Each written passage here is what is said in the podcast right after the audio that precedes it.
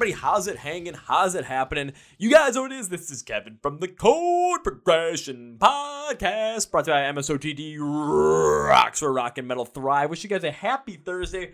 It is December 10th, and I'm not going to mince words. This is one of my favorite podcasts of all time, where it is our third in the series with MVK Music with the band The Dev out of Orlando, Florida. And we talk so much good stuff about music, where we talk about how they all got into music, which ends up turning into how, again, just that positive feeling of concerts happened in a completely different light as well. So you get that feeling of, you know, man, does everyone miss concerts? Does everyone miss this stuff? Yeah, they do. Then we get into their song called Queen of the Damned, and it just turns into this massive just session of just how much we like rock and we really get into the song in depth as well with its message how it's great and how people relate to those messages as well. But then we get into some really great stuff and i think this is where the podcast shines where you can see the band's take on pop artists wanting to do rock and metal uh, tracks and rock and metal albums and why we see it as a good thing but we all see it as a good thing for com- some different reasons. It is an incredible conversation. You guys need to listen to the whole entire thing. Trust me, this band is awesome and go check them out. So, are you ready for the dev? Because I sure as hell am.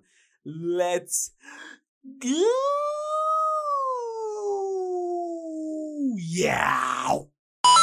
Well, well, well, well, well, ladies and gentlemen, boys and girls, listeners of the Chord Progression Podcast. This is number three in our series with MVK Music Group, who has helped set up some of these interviews.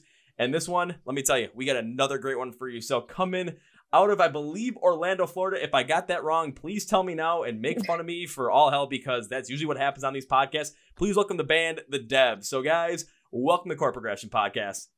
Hey, hey, hey. Hey, hey, thanks for having us. Thanks for being on. And did I get that right? You guys are from Orlando? Orlando, Florida. Yep.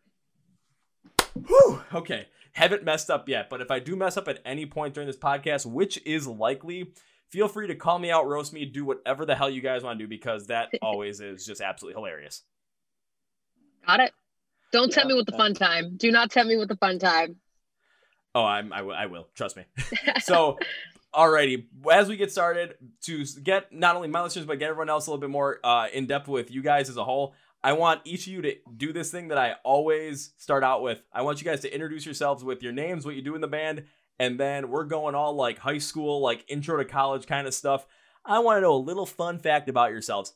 However, I want it to be the wackiest thing you can think of. I've had people tell me about their famous like Instagram and Twitter pets. I've had people tell me about these crazy stories about just, you know, just waking up in a bar at two in the morning and not knowing how they got there. I've had people read me their Tinder bios. Those are always absolutely hilarious. So whatever wacky fact you guys can think about yourselves just to get people like, holy crap, I want to just know more about this band. Go for it. So whoever wants to start, take it away.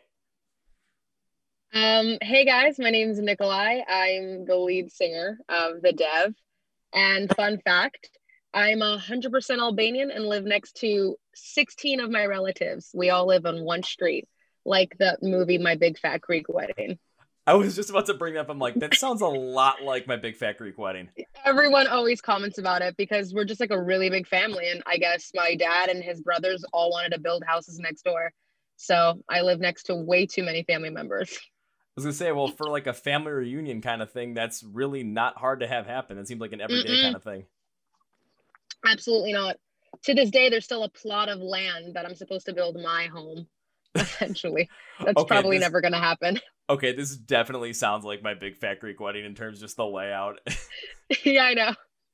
I'll say what's probably lucky is just especially everything that's going on with coronavirus in this country when it comes to Thanksgiving. It's because you guys are always to seems like you're always together all the time. I mean, you live right next to each other, so you guys are all yeah. able to get together for Thanksgiving and not really have any issue. Yeah, pretty much, pretty much. I mean, I can literally go next door down to my neighbors and ask for a cup of sugar, and it's probably like either going to be my aunt or my grandmother. So we're a really close family. So even if I think the government told us we couldn't do it, I don't think they could stop us.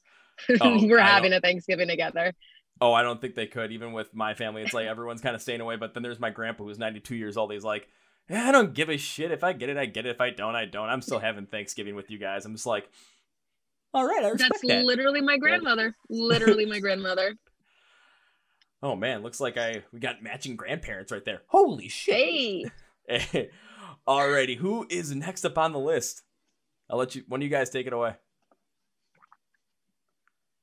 And silence ensues. All right, I'm just gonna pick one. Barrett, your turn.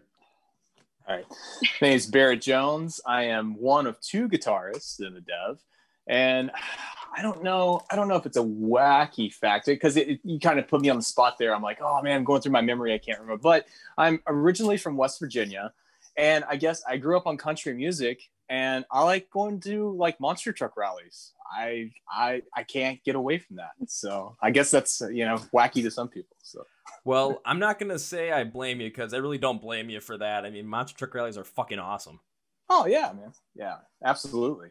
I mean, like up up here where I'm from Milwaukee, where it's just like anytime like the monster truck rallies come through, it's like they're always gonna put them at the arenas, and it's like okay, they're just gonna remove the whole entire floor, just up a shit ton of dirt in there, and just go nuts. And then tickets are like five bucks, and it's just like always you hear on the radio this Sunday, Sunday, Sunday.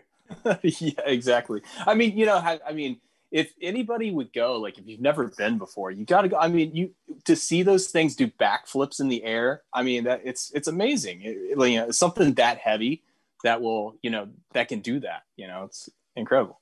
Yeah, it's like even the time that maybe they accidentally uh, don't work very well and then end up crashing. It's like they're so safety rigged. It's like they bounce right off, and all of a sudden you see them, them like the trucks just stand up on, on their own after like a little bit of a wreck, and all of a sudden it's like, okay, we're what's happened with the driver? They just jump out of the truck like nothing happened.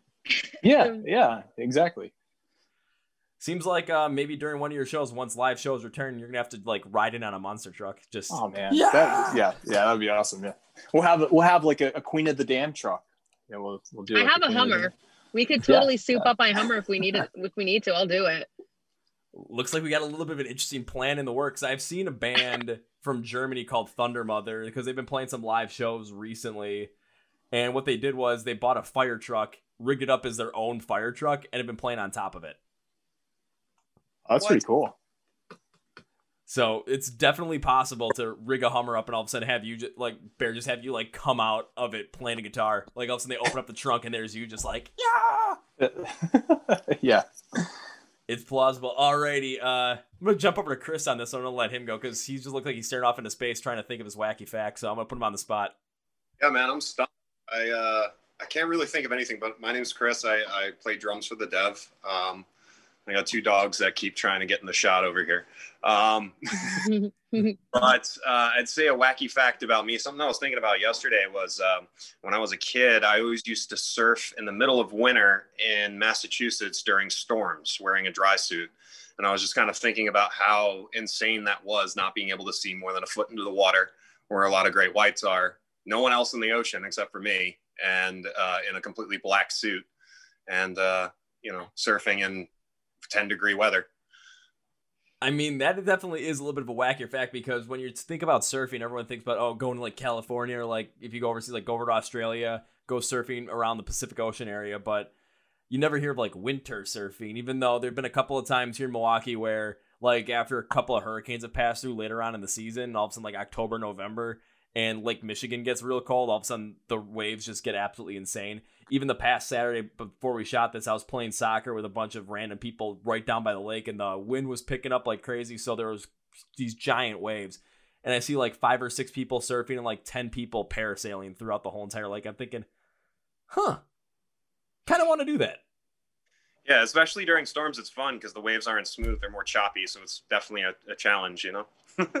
Yeah, and just I, have had one of my friends. He tried doing that, and it was just well, he went out in like a little bit of like a like an inflatable rowboat because he wanted to have some fun with it, and yeah, it didn't go very well for him.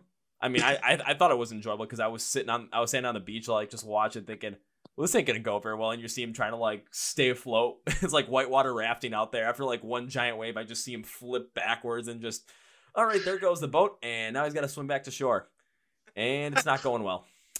Ah, shit. Now I kind of hope he hears this podcast because Alex, if you're listening to this one, ha ha ha ha ha. this one's for you. Yeah, that one's this one's for you, buddy. Alrighty, John, last one up. Let's hear what you got. Oh, saving the best for last. I like oh, it. yeah. Well, I'm John. I'm the bass player, uh, originally from Cleveland, Ohio, right on the shores of Lake Erie. So I'm a Midwesterner, just like you. Uh, fun, weird fact about me: I worked in the Pentagon when I was in the Marines. So Really? that was yep. How? Uh, when was that? Uh, late '90s. Okay. So yeah, it was before before 9/11. So thank Yeah, goodness. that's what, that's what I was kind of trying to figure. I'm like, was it before? Were you there during, or was it there right after? Because no, it was, it was before. So so it was before everything. Everyone got like just super paranoid over. yeah, yeah, it was Terrorism. uh, it was a lot different back then than it is now. I mean, it was crazy. You could actually walk up to the Washington Monument. Um, we went to the uh, Tibetan Freedom concert at RFK Stadium. Saw the Beastie Boys, Red Hot Chili Peppers, Pearl Jam, Radiohead, uh, Buffalo Daughter, Blues Traveler, Luscious Jackson, just tons of bands. Um, awesome show. And then we walked from there to the monuments and uh, walked past the, the mirror pool and walked up to the Washington Monument, stepped over the um, chain that was there, that was in front of it. Now you can't even get close to it. But I uh, stepped over the chain and then we laid on the ground and put our feet on the monument and like looked straight up and it was like a stairway to heaven. It was really cool. Please tell me like someone had some sort of like speaker out there and it was playing Stairway to Heaven while you did that. Nope, nope, nope. Just, uh, we didn't have anything like that.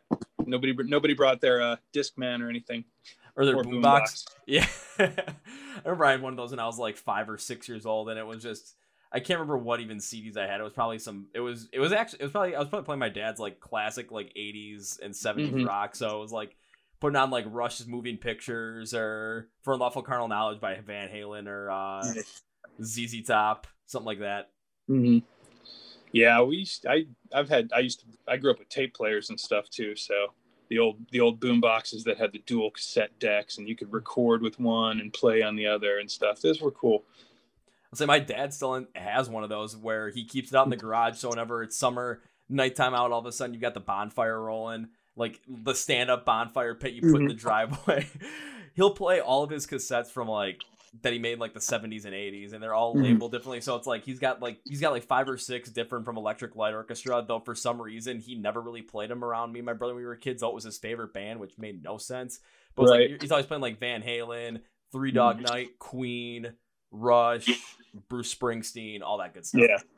No, I grew. Yeah, I grew up. Um, my parents, my mom was the one that really got me into music. She listened to uh, Led Zeppelin, Black Sabbath, um, The Who, uh, Rolling Stones. So you know all that stuff from the 60s and 70s. So that's really where my foundation was. She got to see Black Sabbath in 1971 in uh, Cleveland with uh, I think it was Santana with Ozzy. So, Oh my god. yeah, yeah. My mom, my mom saw freaking Ozzy Osbourne, Black Sabbath. How crazy is that? It's like I'm so jealous because I've never, I've never seen them live. So it's like, geez, that's that's freaking cool. Say, John, your mom rocks hard. Yeah, yeah, yeah, yeah. Apple don't fall far from the tree. No, it does not. And I think that also leads into another great question for the other three of you. How did you guys get into music, specifically rock music? Because hearing your stuff with the dev, that's clearly where a lot of the inspiration comes in. And seeing, also trying to do some research on you guys, like who have you played and support with? And I looked, at, uh, there's a lot of band there. So I looked in like categorized bands that I like, that I enjoy listening to, that I've seen you support. One was uh, Crobot, which I actually have interviewed in the past before. So I was like, holy shit, this is awesome. I saw Rise Against on there, and well, yeah, that's why I'm wearing the shirt. But they're also my favorite band same time too. And also bands like Nothing More, Five Finger Death Punch, Hollywood Undead, another favorite of mine, and Atreyu. So I'm like, kind of curious, how'd you guys get into this style of music? Um, well, I can tell you one thing. So I have two brothers, and they're 16 and 17 years um, older than me. And then my dad is like 38 years older than me. So my father got me into like the classic rock, while my brother John was like definitely into metal and punk. And Alex was more into like the mainstream radio. So I was extremely well versed in like the rock genre just because of my dad and my two brothers. And then, of course, the older and older that I got, having like 14 guy cousins, they were all into like the alternative rock area. And I never saw myself getting into rock music and singing rock music. I always thought I was going to maybe do like a pop rock concept. But the older I got, I just wanted to do like hard rock. And that's pretty much how I got into it, was just always having like a lot of male like rock listener people influence me around me. I guess my family mostly. That makes a lot of sense. I mean, that's kind of how a lot of people get started with whatever their parents are listening to, Yeah. whatever their family is listening to. And the fact that you had so many different realms with your dad listening to more of the older classic rock stuff, and then your Mhm. brothers listening to not only some of the harder stuff like heavy metal and punk rock, but then you get some more of the modern stuff that was popular.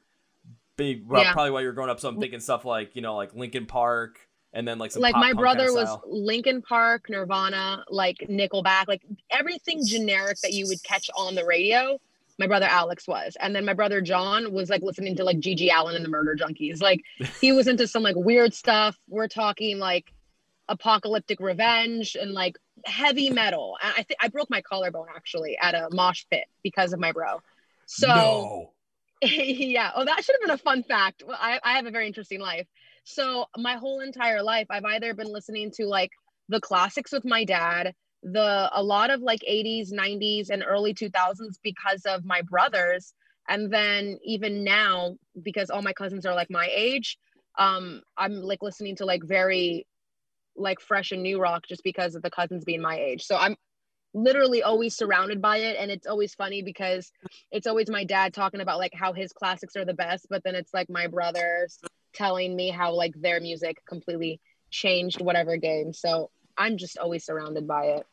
But it definitely was because of my three dads. I call them three dads my brothers could almost be my dads by how much older they are than me In a way, they easily could be, but I'm actually kind of curious Yeah. to ask this now. What show is it that you broke your collarbone at in a mosh pit? Because I have taken, my, like, from just from last year alone, and even earlier this year, taken my fair share of abuse in mosh pits, and gone from black eyes to giant cuts of my eye that should have required stitches, but I decided against it because I wanted to see Motionless in White really badly, or almost Oof. breaking my nose. So.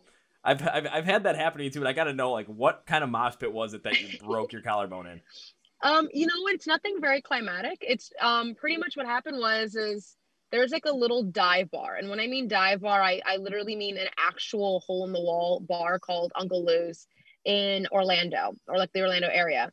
And they have a lot of punk shows. And back way back when, when I was like, well, I guess like not not that back when, but a few years back when I was about like 13 or 14, um, they used to have these shows where they weren't necessarily marketed as like guys only punk night shows but if you went you probably knew you were going to get hit in the face either getting windmilled or something. And my brother dressed me up as a dude because my he was supposed to babysit me and he just didn't. And he dressed me up like a dude or whatever. And i was at a show and this like six foot two random dude just windmilled me in the collarbone cracked it and for the longest time like for three four days i was like in severe pain. And one day when i was like skateboarding at school then i fully broke it like four oh. days later. And then i had to tell my parents that i only broke it at school when i was actually crying just to write notes so like now if you look at my collarbone this one goes out a little bit more. Like that's Yeah. like the normal collarbone. Yeah. this one's the one where i can like shove my finger right there into the bone. Ooh. so yeah. And i it was just like a random just local punk show. But typically the local punk shows are the ones that can get really crazy because like everybody knows everybody so you're not going to take anything offensively. I feel like punk shows nowadays especially like because i've gone to like so many like slayer and anthrax shows and like like thrash shows at like hard rock house of blues and even like amphitheaters they like they will stop moshing at, as much as they can. At these small little dive bars like literally anything's possible. And they didn't id me first off and next thing you know i'm dressed up like a boy and i just got windmilled in the collarbone it was Ooh. yeah it was an interesting mm. night that should have been my fact my interesting mm. fact about me Oh well, now we that i'm thinking about it we, it was brought up though, and that's all that matters. But I do understand what you're saying about like with punk shows where it's kind of like anything goes, especially for more local bands. And yeah I've, and I've seen some that happen too. Last year, I was at a show here in Milwaukee where they had a local headliner opening up, so you had a lot of the local Milwaukee people that were there. But then the um you had you had the headliners being Anti Flag and Pennywise. So you're Yeah. bringing a lot more people from other places in there because they because they were playing in Chicago a couple days later. So even some Chicago people came up to go see the show. But and just the mosh pit was just it was super energetic, super duper Yeah. I actually didn't get hurt in that one, surprisingly, but I, I saw a bunch of people getting hurt in that, and it was just like there was one guy that ended up getting like this huge bloody, looked like a huge bloody mess, and he had to get dragged out of there because he's bleeding all over the place. We just don't want you in there bleeding over everybody, but he refused to leave. So a couple people were Yeah. like, "Nope." They just literally picked him up and dragged him out of there. hmm And that's what a lot of people don't realize. Like, I think my first real mosh pit, my first large mosh pit that I ever joined, um, it was a couple years ago. I was at a Slayer, Anthrax, and Death Angel show in House of Blues, and they tried to stop the mosh pits from happening. But let's be honest, it just it wasn't going to happen. And I remember, I mean, I've been to like a lot of them, but that was the first real like lively one, aside from the one that I got my collarbone broken into. And I noticed that for the most part, like people always think that people who go to mosh pits are like literally going in there to headbutt and like make people bleed. But for the most part, people actually take care of each other. So if you seem like you give a shit about bleeding, then like they'll let you get out of the pit. But like if you clearly don't care, then they'll just allow you to do whatever the hell you want to do. And that's how I always like described it to every everybody else because they're like, "Oh my god, why would you do that?" I'm like, if you can hold yourself and you want to have fun and you want to be like a little bit roughened up and everything, you should be able to handle a mosh pit. Now there are certain pits that are like everybody in there is assholes and they don't care who they're hitting. But like I've been in mosh pits where like I can see a dude like flail his arms around and then it's like he'll purposely like dodge the one chick so he doesn't knock out a girl. And like that's how a majority of them are nowadays.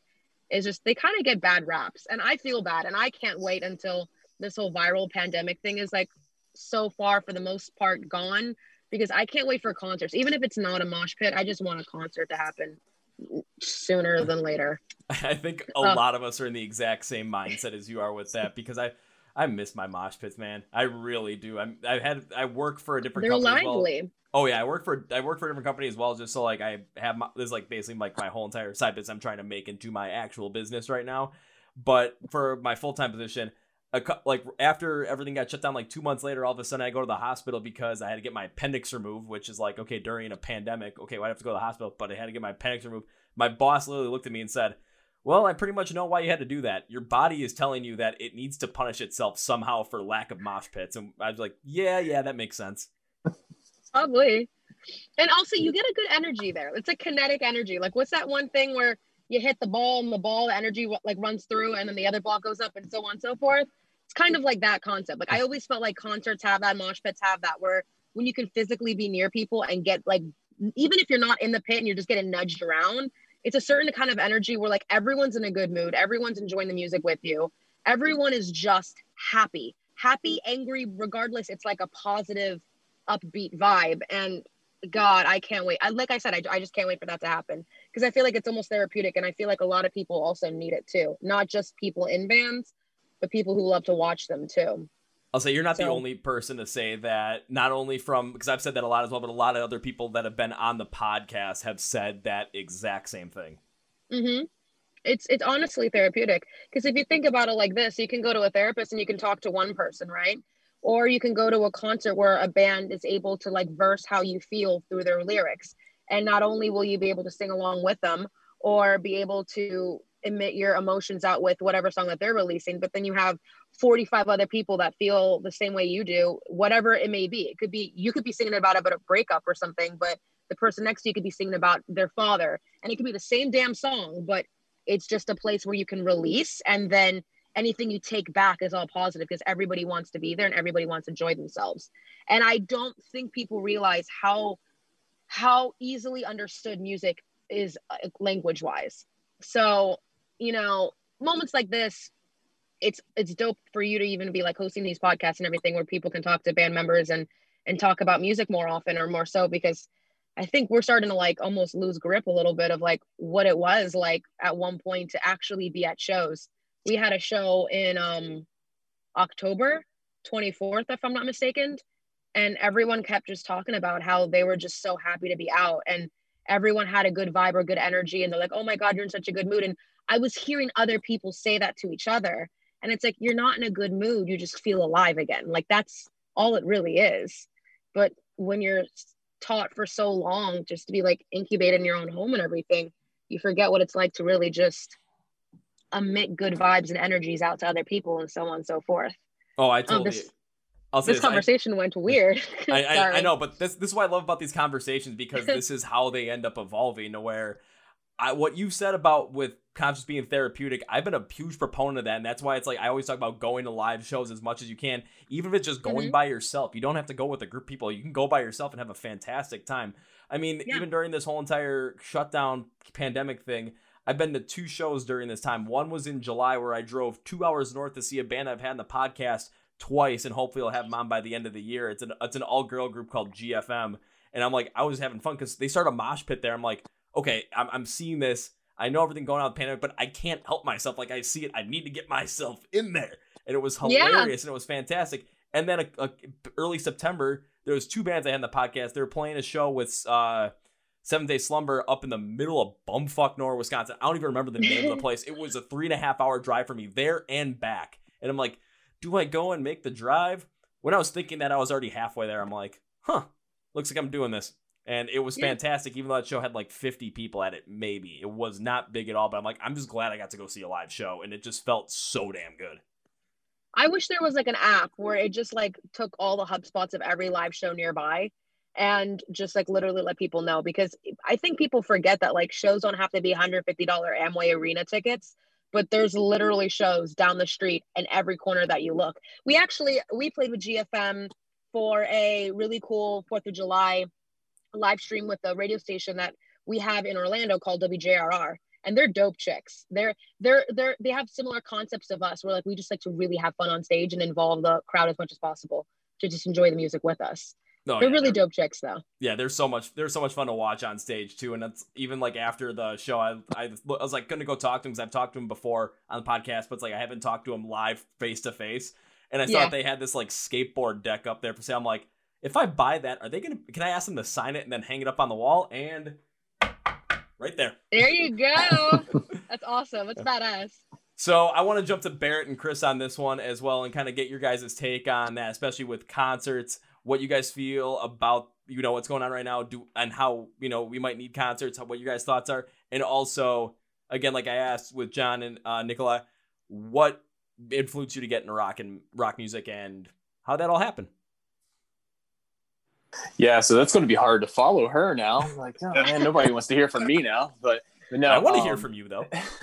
so so anyways like uh like what got me started into it i actually you know i grew up on country music like i said earlier um and when i was younger i saw the video music video for soundgarden black hole sun and while it did freak me out you know because it, it was like man what is this you know i it was like something about the music and just the vibe i was just like man this is just incredible i was like that it spoke to me i was like this is this is who i am you know and then, you know, I discovered Gob, uh, the punk band Gob from Canada. You know who they are? Because I know you you know a lot of punk. Yeah, I've I haven't listened to a lot of their music, but I've heard some of it, so I'm not as into it as you are. I'll tell you that right now. Uh, yeah, yeah, it's like yeah, I love those guys. And um, and then you know like Blink One Eighty Two, Green Day, I got into all that. And then then I discovered what this is. It's weird. Then I discovered Kiss, you know, and like now Kiss is like my favorite band ever. And you know, it's just like that whole that whole vibe of just I don't know this rock and roll, man. It's just uh, I, you know I don't know. It's just it's in my blood. I can't you know I can't help it. But um, but yeah, what was the other part of the question? I'm sorry. I'm just like uh, Oh, oh, it's okay. The other part, is like what we were talking about, Nikolai, when we were talking about just concerts and how it's th- it's like a therapeutic thing as well, where people go and it's just they jump into a mosh pit and it just seems like it's absolutely chaotic, but it's just something that people do because they absolutely enjoy it and how it makes them feel in such this positive way. Where hell, I mean, I've been to shows where all of a sudden. I'll use a perfect example. Right before the shutdown happened, I went to go see the Word Alive, Escape the Fate, and Falling in Reverse. Word Live goes on, and I just like find the mosh pit. I walk over there, I get in there, and within three seconds, a dude about like 6'4, 270 pounds just lays me flat on my back, and I just, you see me go, because the wind goes straight out of me. But it felt so damn good because a sudden, like three people picking me right back up, and it was, I was going crazy the whole rest of the night. It was fantastic. Just that, just that feeling of just, I don't know what it is, but it's like, any kind of like angry emotion that you might have just gets let go in such a impactful but also positive way if you look at it that way. So in terms of live shows not only being up on stage but also attending live shows how do you feel there's like some sort of like uh, therapeutic and also positive reaction that not only fans have but also you have as well being on stage Oh yeah, absolutely. I know like being on stage, it's just like it's kind of like I have like an out of body experience almost. Uh, it's like I become like somebody different. I mean, I, it's it's me though. It's like the real me. It's like you know, it's like yeah, I'm just like this shell, you know. But like when I get on stage, it's like I become something that it's like, hey, this is me, and everything just just goes away, and all it is is the audience and us on stage. And I don't know, it's just it's so hard to describe, but but then yeah like going it's just yeah there's nothing like it. There's nothing like just being in a room full of people and feeling and feeling that energy that everybody is just you're you're there for the same reason. And like she like nikolai said you know before it's kind of like maybe everybody interprets the song differently but you're all there for the same reason. And all mm-hmm. that energy is just projected and it's just like a full circle kind of you know kind of thing. It's just yeah there's nothing like it. I mean, it's it's it, you know it, it, has to come back. I mean it's it's like it's you know it like needs I, to come back. Yeah like I, I have the sticker. It's like loud amps save lives you know? It's like it's it's so you know it's so true. I mean I'm a, I'm a huge fan of that sticker, and I agree as well. Yeah. Where it just there's this family there's this family vibe that comes from live shows as well because you go to live shows and sometimes you go see the bands it's the same venue and you see the same people all the time and mm-hmm. it's like now I haven't seen a bunch of these people in like eight nine months and I miss these people because even though I had no idea what their names are, I know their faces and I know how much fun we have in a mosh pit where all of a sudden at one point, I might just hit, I might knock into someone and completely lay them out flat, and I'm picking them up right away. And all of a sudden, three minutes later, they might do the exact same thing to me. But at the end of the song, we're all high fiving and giving each other bro hugs at the same time too, because everyone's super duper happy about it. There's this inherent family vibe where it doesn't matter where the hell you come from, what the hell you believe in. All that matters is, is you have a positive correlation with that band. Might be a different reasoning, but I have that positive correlation as well. So we all get behind that and everyone just has fun for a couple hours and all the bullshit of life just goes away. Yeah. Yeah, exactly. Exactly. And now I want to jump over to Chris on this one to see get his take on this. Plus, also, Chris, I want to know how'd you get into rock music? Um, well, uh, I remember my first album, and I remember the the day as clear as day. I was actually sitting in a swing in a tree in my backyard. I was very little. I remember looking at the Offspring Americana album. Ooh, nice to that sitting uh, sitting underneath a tree. And that's what kind of really got me into rock and roll. And then uh, while i was in school luckily enough there was this old jazz head uh, drum professor who used to come into the elementary schools and middle schools and try to get kids to teach them lessons and uh, for drums. So i started kind of looking into this a little bit because the the recorder classes in school were boring the hell out of me. So i started looking it and i, I really loved it and I, I stuck with it. Um, and uh, throughout learning with him, I started getting involved in the Who, which was one of his favorite bands, uh, rock bands. He also got me into a lot of the jazz stuff, but I really my heart was set on punk music at first. It slowly started to grow. Eventually, I got into heavier bands, uh, rock bands, uh, ACDC classic rock stuff like that, and then it grew over into like Dream Theater and a little bit more technical kind of heavier rock.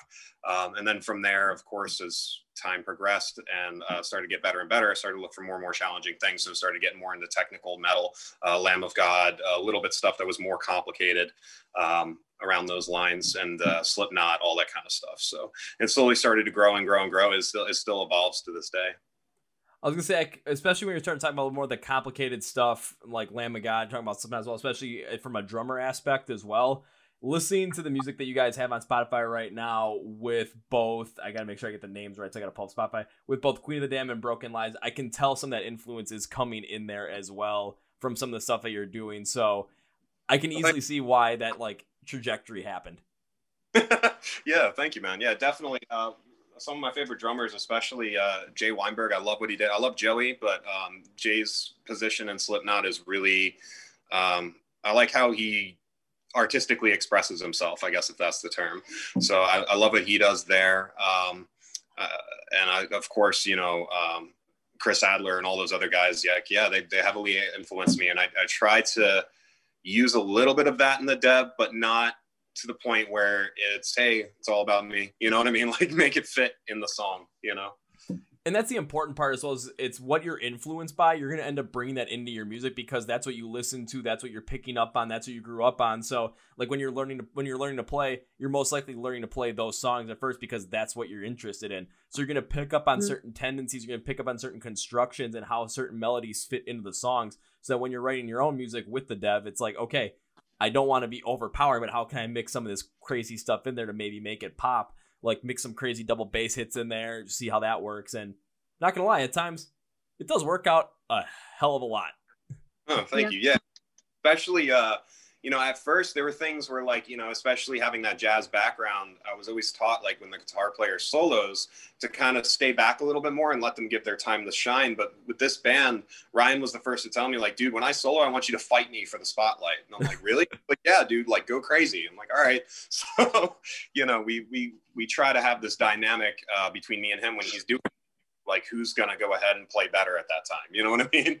Yeah, and when that happens too, you're gonna get these contrasting styles where all of a sudden you're gonna get this what you're gonna do might be completely different from what he's doing. So it's gonna end up trying to pick apart from both sides. However, that's gonna end up amplifying both what you're doing and both what Ryan's doing at the same time with his guitar parts. So it just creates this whole entire contrasting feel that really makes both parts stand out. I mean, take a look at like what Bring Me the Horizon did on something like Kingslayer from this year, where all of a sudden I'm just gonna talk vocally, where you had Oli Sykes going with these just like super like sometimes like those deathcore vocals are just brutal, even with some of those like more just higher pitched screams. So it's brutality that's there, but all of a sudden you hear Su-metal from Babymetal just come in with these like higher pitched clean vocals that are just more cutesy wootsy in a way.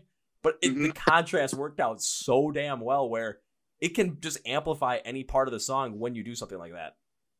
Yeah, that's that's actually one of my. Uh, I love that song. I just started getting into it recently too. I know exactly which one you're thinking of. So yeah. Oh yeah, I, I listened to that thing like I think twice today while I was working out. So.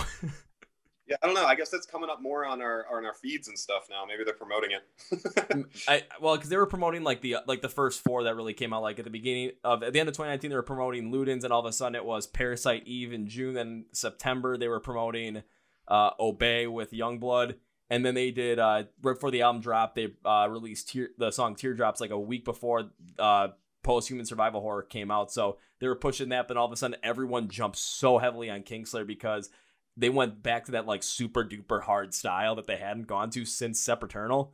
But then all of a sudden you see the contrasting style with Babymetal and the like kawaii metal style, that cute metal, the J pop influence in there, and just it's a seems like a mix that shouldn't work at all, but the pacing is what kept everything together. Yeah, most definitely. I've talked about this. I've talked about this a good amount. I talked about this with uh, Sahaj from the band Ra a couple weeks ago. so we and he like produces a bunch of music now. So we really got super in depth with all of it too. It was like, oh, I was sitting there just like, dude, you're seeing it from a you're like you're feeling the same way I am, but you're seeing from a completely different light. That's insane. It was nuts. But how about this? How about enough of other people's music? Because why don't we focus on some of your music? Because that's why we're here. Damn it. Sounds good. Now I feel like I'm getting. Now I feel like I'm starting to. I'm like an old man. Like we're focusing on this one. Damn it. Ah. So I want to focus on Queen of the Damned specifically because that right now taking a look at Spotify because even though I'm not the biggest fan of Spotify, everything like with numbers wise, it's really easy to look at. Right now, as I'm recording this, you guys have over 73,000 streams for that song, and it's the one that came out in 2020. So, when it comes to Queen of the Damned, what was the inspiration behind this song? That's really what I want to know before we get into even more shit with it. Holy shit, we're at 73 now? I didn't, yeah. even, I didn't even realize that. I'm looking at it right now. It's the number is 73,057. So you guys probably just crossed it by the time we record this. However, by the time the Ooh. podcast comes out, I'm hoping it gets over that 100,000 mark, but we'll see what happens. God, I hope so too. Oh my god, that's awesome. It's it's really interesting to like I think the last podcast we did, I think we were just at 60,000, so hearing 73 is just kind of like I we don't I don't like to look at numbers too much because I I love the song too much. I don't want to ever think that if it doesn't have a certain amount of numbers that like I didn't do good as a singer or a lyricist on the song, but it, it does feel really good to hear those numbers go up. Um Queen of the Damned was most definitely just a breakup song. I mean, if you want me to be completely short about it, but this is a podcast, so probably the last thing I need to do is be short about it, do I? I'll put it this um, way. If, if you want to be short, if you want to be long, if you want to go in depth with it, I mean, it's up to you. That's kind of how we roll on the podcast, where anything that happens, happens. But if you want to go super in depth with it, because I did try and figure out the meaning of it as well. So I would love to hear your interpretations of what you think Queen of the Damned is about, actually, all because right. it's really interesting how people take the song very quite differently or quite literally. Yeah, we want to know what you think about it. Doesn't matter what we think about it. Well, how about this? I'll tell you what I think about. Then we can see what you guys think about. We can kind of do the whole compare contrast style thing. Awesome. We'll I- make it like a game. Eh, Yeah. So if you see my head look over this way, it's because when I go in deep with songs and I really uh, look at them and try and figure them out, I always write everything down because, or type everything out because when it comes time for something like this or when I do album reviews, I don't want to forget or fuck it up in a way. So Mhm. I write everything down. So when it came to Queen of the Damned, what I thought it was about was I thought it was centered around a woman who doesn't care about the cookie cutter lifestyle that society wants to put her in and want basically does whatever the hell she wants. That's what she wants to do. And again, while there might be people that try and put her in that box that society does, like, oh, you have to fit, you have to do this, this, this, while you don't really want to fit into that, you just don't care and just don't follow those rules and you make your own path. For the most part, yeah. And like if we oh my god, this would be very interesting. It's like a game. I've never seen someone tell me what they thought the song meant. It's always just me explaining what I wrote down. But for the most part, yeah. And I to go a little bit more into depth because the girl is most definitely me. Um Broken Lines, it was very more so about the initial breakup of a song. So a lot of girls feel like in the relationships they have to be like that house mom or like that sweet girlfriend, so on and so forth. And don't get me wrong, being like 100% Albanian, firstborn in America, we do have this like mentality of like being very motherly and maternal. I definitely am in my band. Um, I'm like the band mom, but in Broken Lies, it was the direct breakup. Queen of the Damned, you're more so watching the aftermath of like when a woman gets burned, not a girl, but like when a full grown ass woman gets burned in a relationship. And then she just goes, fuck it. Because the most I consider one of the most scariest things to see is like an extremely independent woman that doesn't give a fuck. Because it is very hard to tell like a pretty woman who has confidence, but also doesn't care about anything around her, what she can and cannot conquer. Because I don't know about me. It's not like a feminist thing or anything, but like I just feel like when you see a guy walk down in a suit of the city, like he might look intimidating, he might look badass. But if you see a girl in latex pants, not giving a shit and has confidence walking down too, I'd fear that bitch more than I'd fear the dude. So that's kind of the vibe that like the song has. So that's what it starts off with. Is that girl that was once broken lies and broken hearted and wondering why she wasn't enough for the relationship to where she was like, screw it. I'm basically like an energy vampire from now on. I don't give a fuck about anybody around me. I hope I'm allowed to cuss on this podcast because I have. Um, I- I'll I'll say this way: before I even started it, like before we even like got into your uh full meaning of it, like I think I said fuck like three or four times during Okay, my good. meaning. So Woo! you can say anything you want. I don't censor shit. Okay, awesome. Thank God. I got so nervous. I'm like, wait a minute, did I just do that three times? Oh, I hope not. Uh, and even if I even if you did, I would put like potentially just put like the like bleeps in there. I mean, I'll put it this way: if if for some reason I have to use that section for like promotional material because trying to up like put a lot like a video out like on Facebook like a promo video for for the podcast, like I end up just bleeping out just to get past you know actually be able to post it. But otherwise, I ain't like full on like when the audio stream comes out and the video comes out, it's gonna be just what it is because that's the Okay, best way to have it. I I don't want to filter anything out. I don't want to just su- suppress any kind of thing. Like if you curse, if you swear, who gives a shit? awesome, awesome. Okay, cool. All right, so I want to jump to the other guys as well when it comes to Queen of the Damned. Like, how do you guys like when uh you first heard the like first heard the lyrics of the song and first see what Nikolai was trying to go for? What did you guys think of it?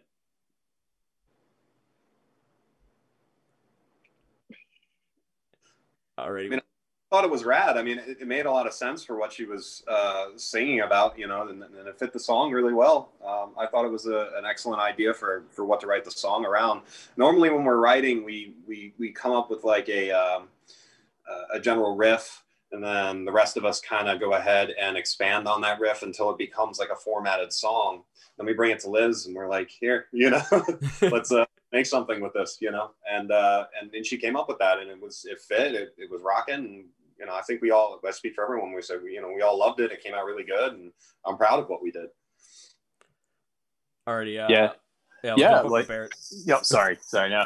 But okay. um, yeah, like I, you know, I because I'm a fan of you know like blues, blues rock and stuff. She's got that bluesy tone, you know, to the vocals and everything, and I, I you know, I love that. And what's funny is it's kind of like once, once hearing it and then realizing the story, I was kind of like, I was there for part of the story, which was Yeah. crazy before before I was in the band Yeah. and um, so it's kind of like realizing realizing that hey you know what like i was kind of there before like during you know like when she was maybe getting lyric ideas like you know before i was even in the band that was that was pretty cool cool to Yeah. know but that song is like almost like a narrative of like one specific night that was like my post breakup and it was actually my birthday weekend. And um, barrett wasn't quite in the band yet but i knew of barrett for a while because i feel like the music industry is like so small.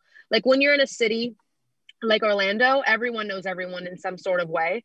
And i knew of barrett and i wanted to see him and his band then. Um, and it was my birthday weekend and I literally wore a schoolgirl like mini skirt dress.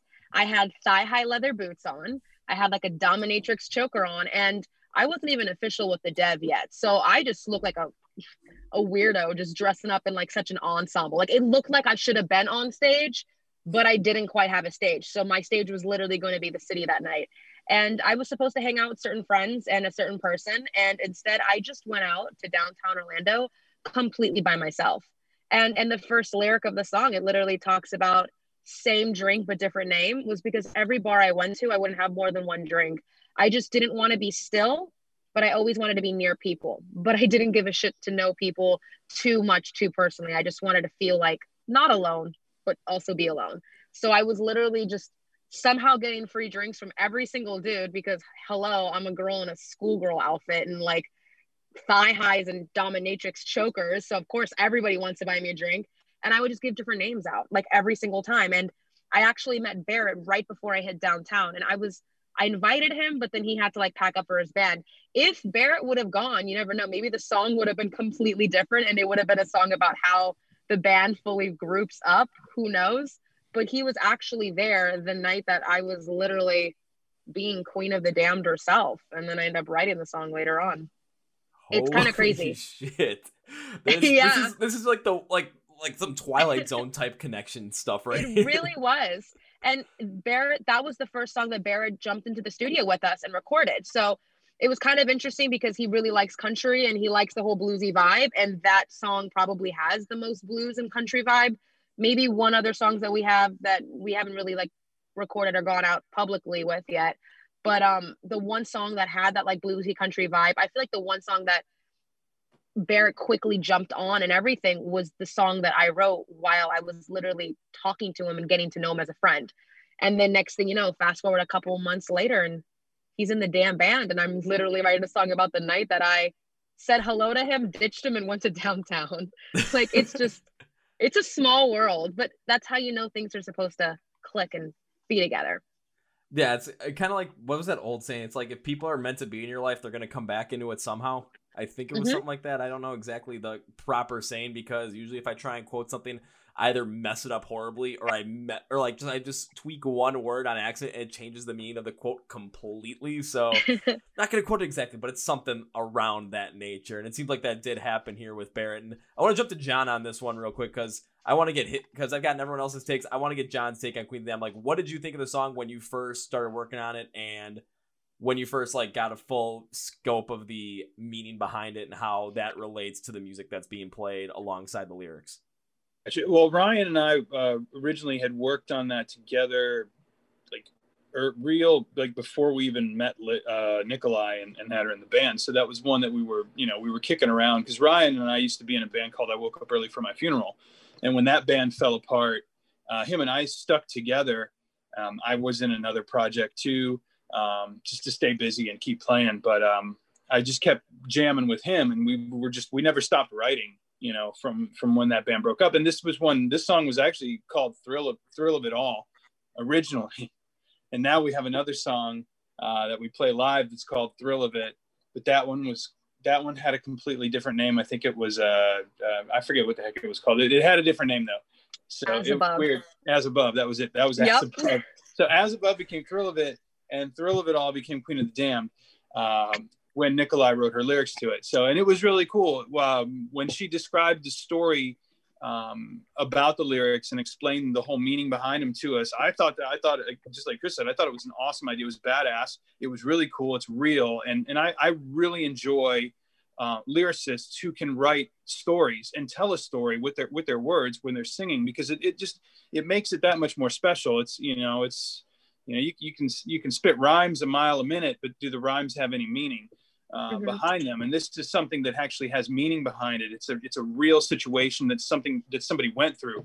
And again as she's mentioned and you've mentioned it's something that people can interpret any way they want to and take a piece of it with them uh, which is really cool and it's really great. So you know I, I love her voice. I love what she does in the band. I love how she how she writes. So it's um, you know just to uh, you know just to reiterate that everything is uh, every, everything's great with with the way it, it turned out. And you know when barrett jumped in on it and started playing it just it, everything came together really well. And uh, the, you know when we recorded it in the studio everybody did a great job with all their parts. So you know we're really pleased with the way it turned out. And sh- shit 73000 spins already on spotify. It's great. And, And oh again- my god. I was I was gonna say, and I, I know uh, Nikolai said like with numbers, you don't just want to constantly look at them because you know it's like, oh, why isn't this song doing as well as the others? But it's kind of mm-hmm. I kind of like that mentality because then when people bring up the numbers, all of a sudden it's like, okay, the last one was at this, and all of a sudden, holy shit, now we're at like seventy three thousand. All of a sudden, the That's next podcast, literally. all of a sudden the next podcast, you're gonna be like, yeah, it's, this is at one hundred ten thousand. You're gonna be looking, and be like, yeah, just having like one of Yeah. those insane moments.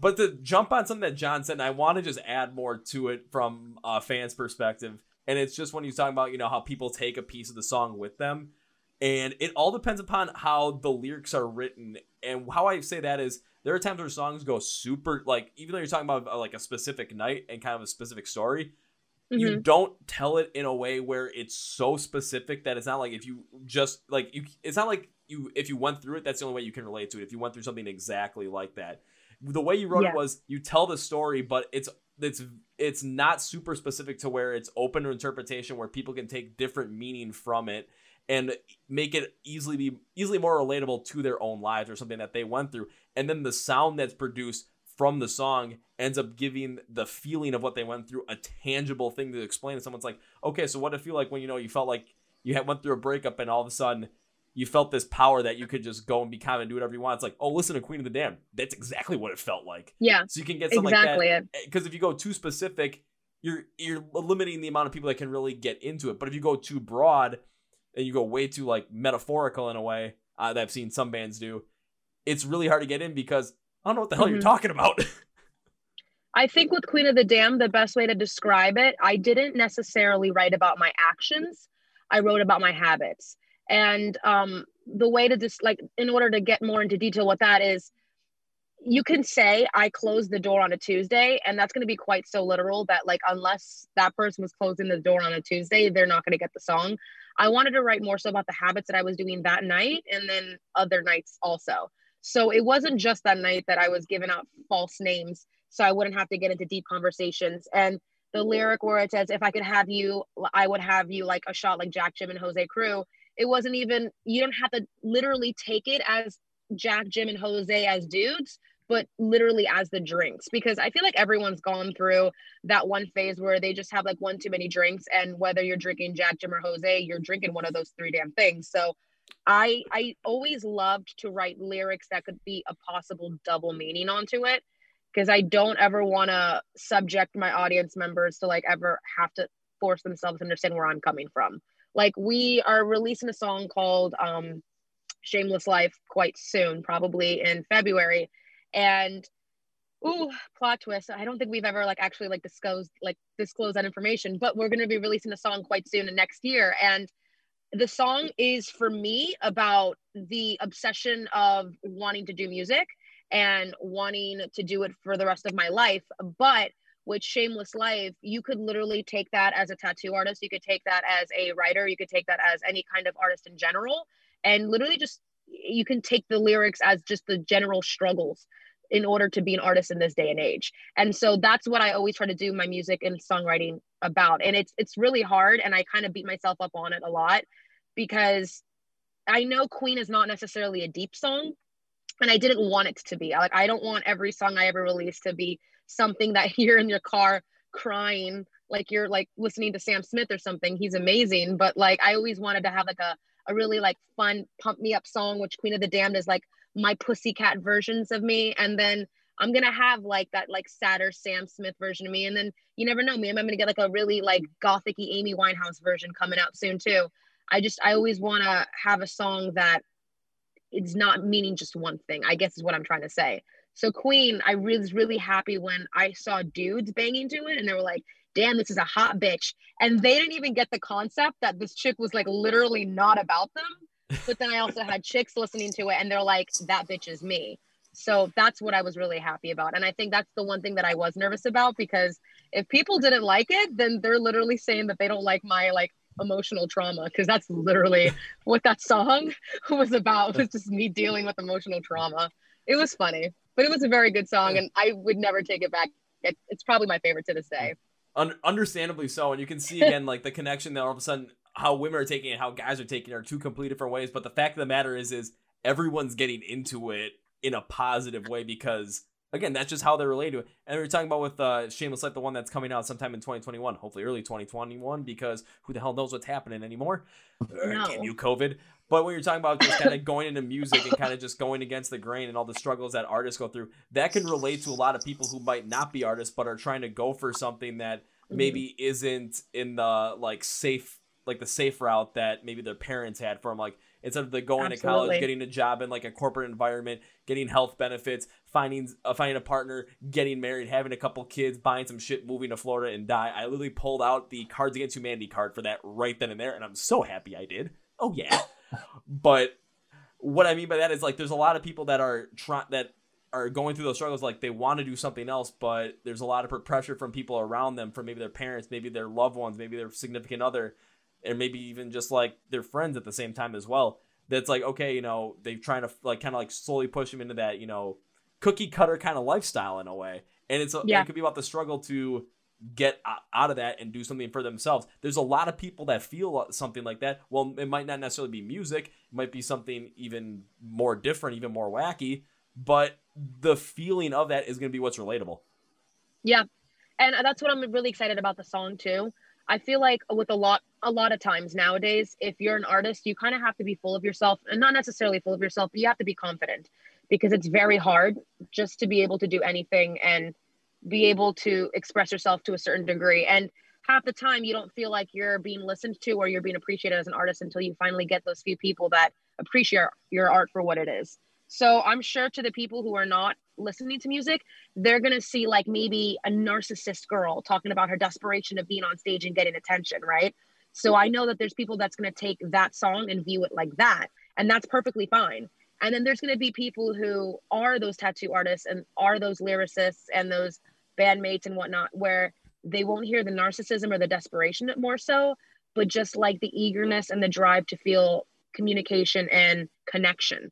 And so that's I'm even by far more excited for that because it was the fourth song. It's going to be our third song release. It was the fourth song that I ever wrote, for the band. And that song was probably one of the harder songs for me to write because I didn't want to come off like needy, but in a weird way when you love something so much and I know a lot of people who are into music who enjoy listening to music and play music, you almost are needy to a degree. Like I can't listen I can't drive a car without having it blasting. I can't, you know, put take a shower, put on my makeup without music playing. So when I sing certain lyrics in the chorus where it sounds like I'm almost begging for attention, it literally is like that to a degree where like us bandmates we really need to do those shows because it makes us feel so good just like people really need to go to those shows because it makes them feel good. So I'm hoping that when this song releases I pray to God that like we'll actually have live concerts so then people can sing along the choruses with us because it, you'll really get to feel the vibe. I just i'm excited for that song in general. It really does mean a lot to me. Queen of the damned was like the letting go of a lot of baggage and whatnot.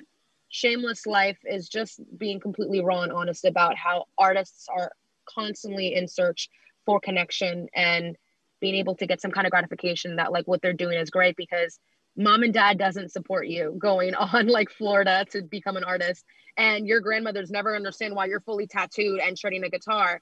But to you yourself you have to be confident and you have to be kind of full of yourself because you're your number one fan until you finally get some. And the only way to actually do that is to be confident and to fight for what you love.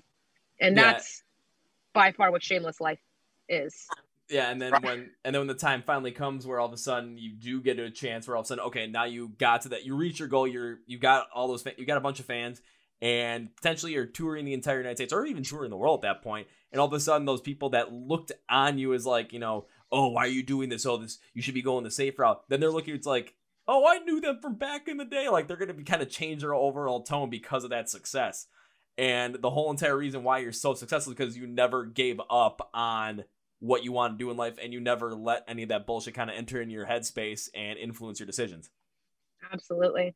And it's interesting because if you see a person graduate college like summa cum laude and walk around cocky with a diploma in their hand, they're not being like narcissistic or cocky or full of themselves. They're just, you know, they've invested in themselves and they have a reason to be what they are.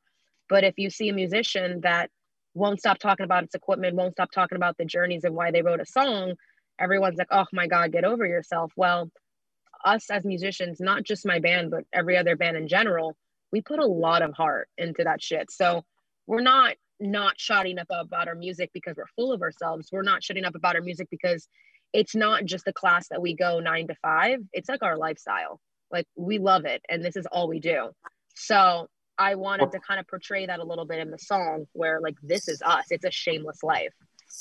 Yeah, and I think in, in my end too, like I where I can relate to that on my end is just because like when I graduated college, I went into the corporate world as well, and and like from two, because this was at the beginning of 2017. From beginning of 2017, I'm like, oh yeah, I got the world on, in front of me. This is gonna be great. Yeah.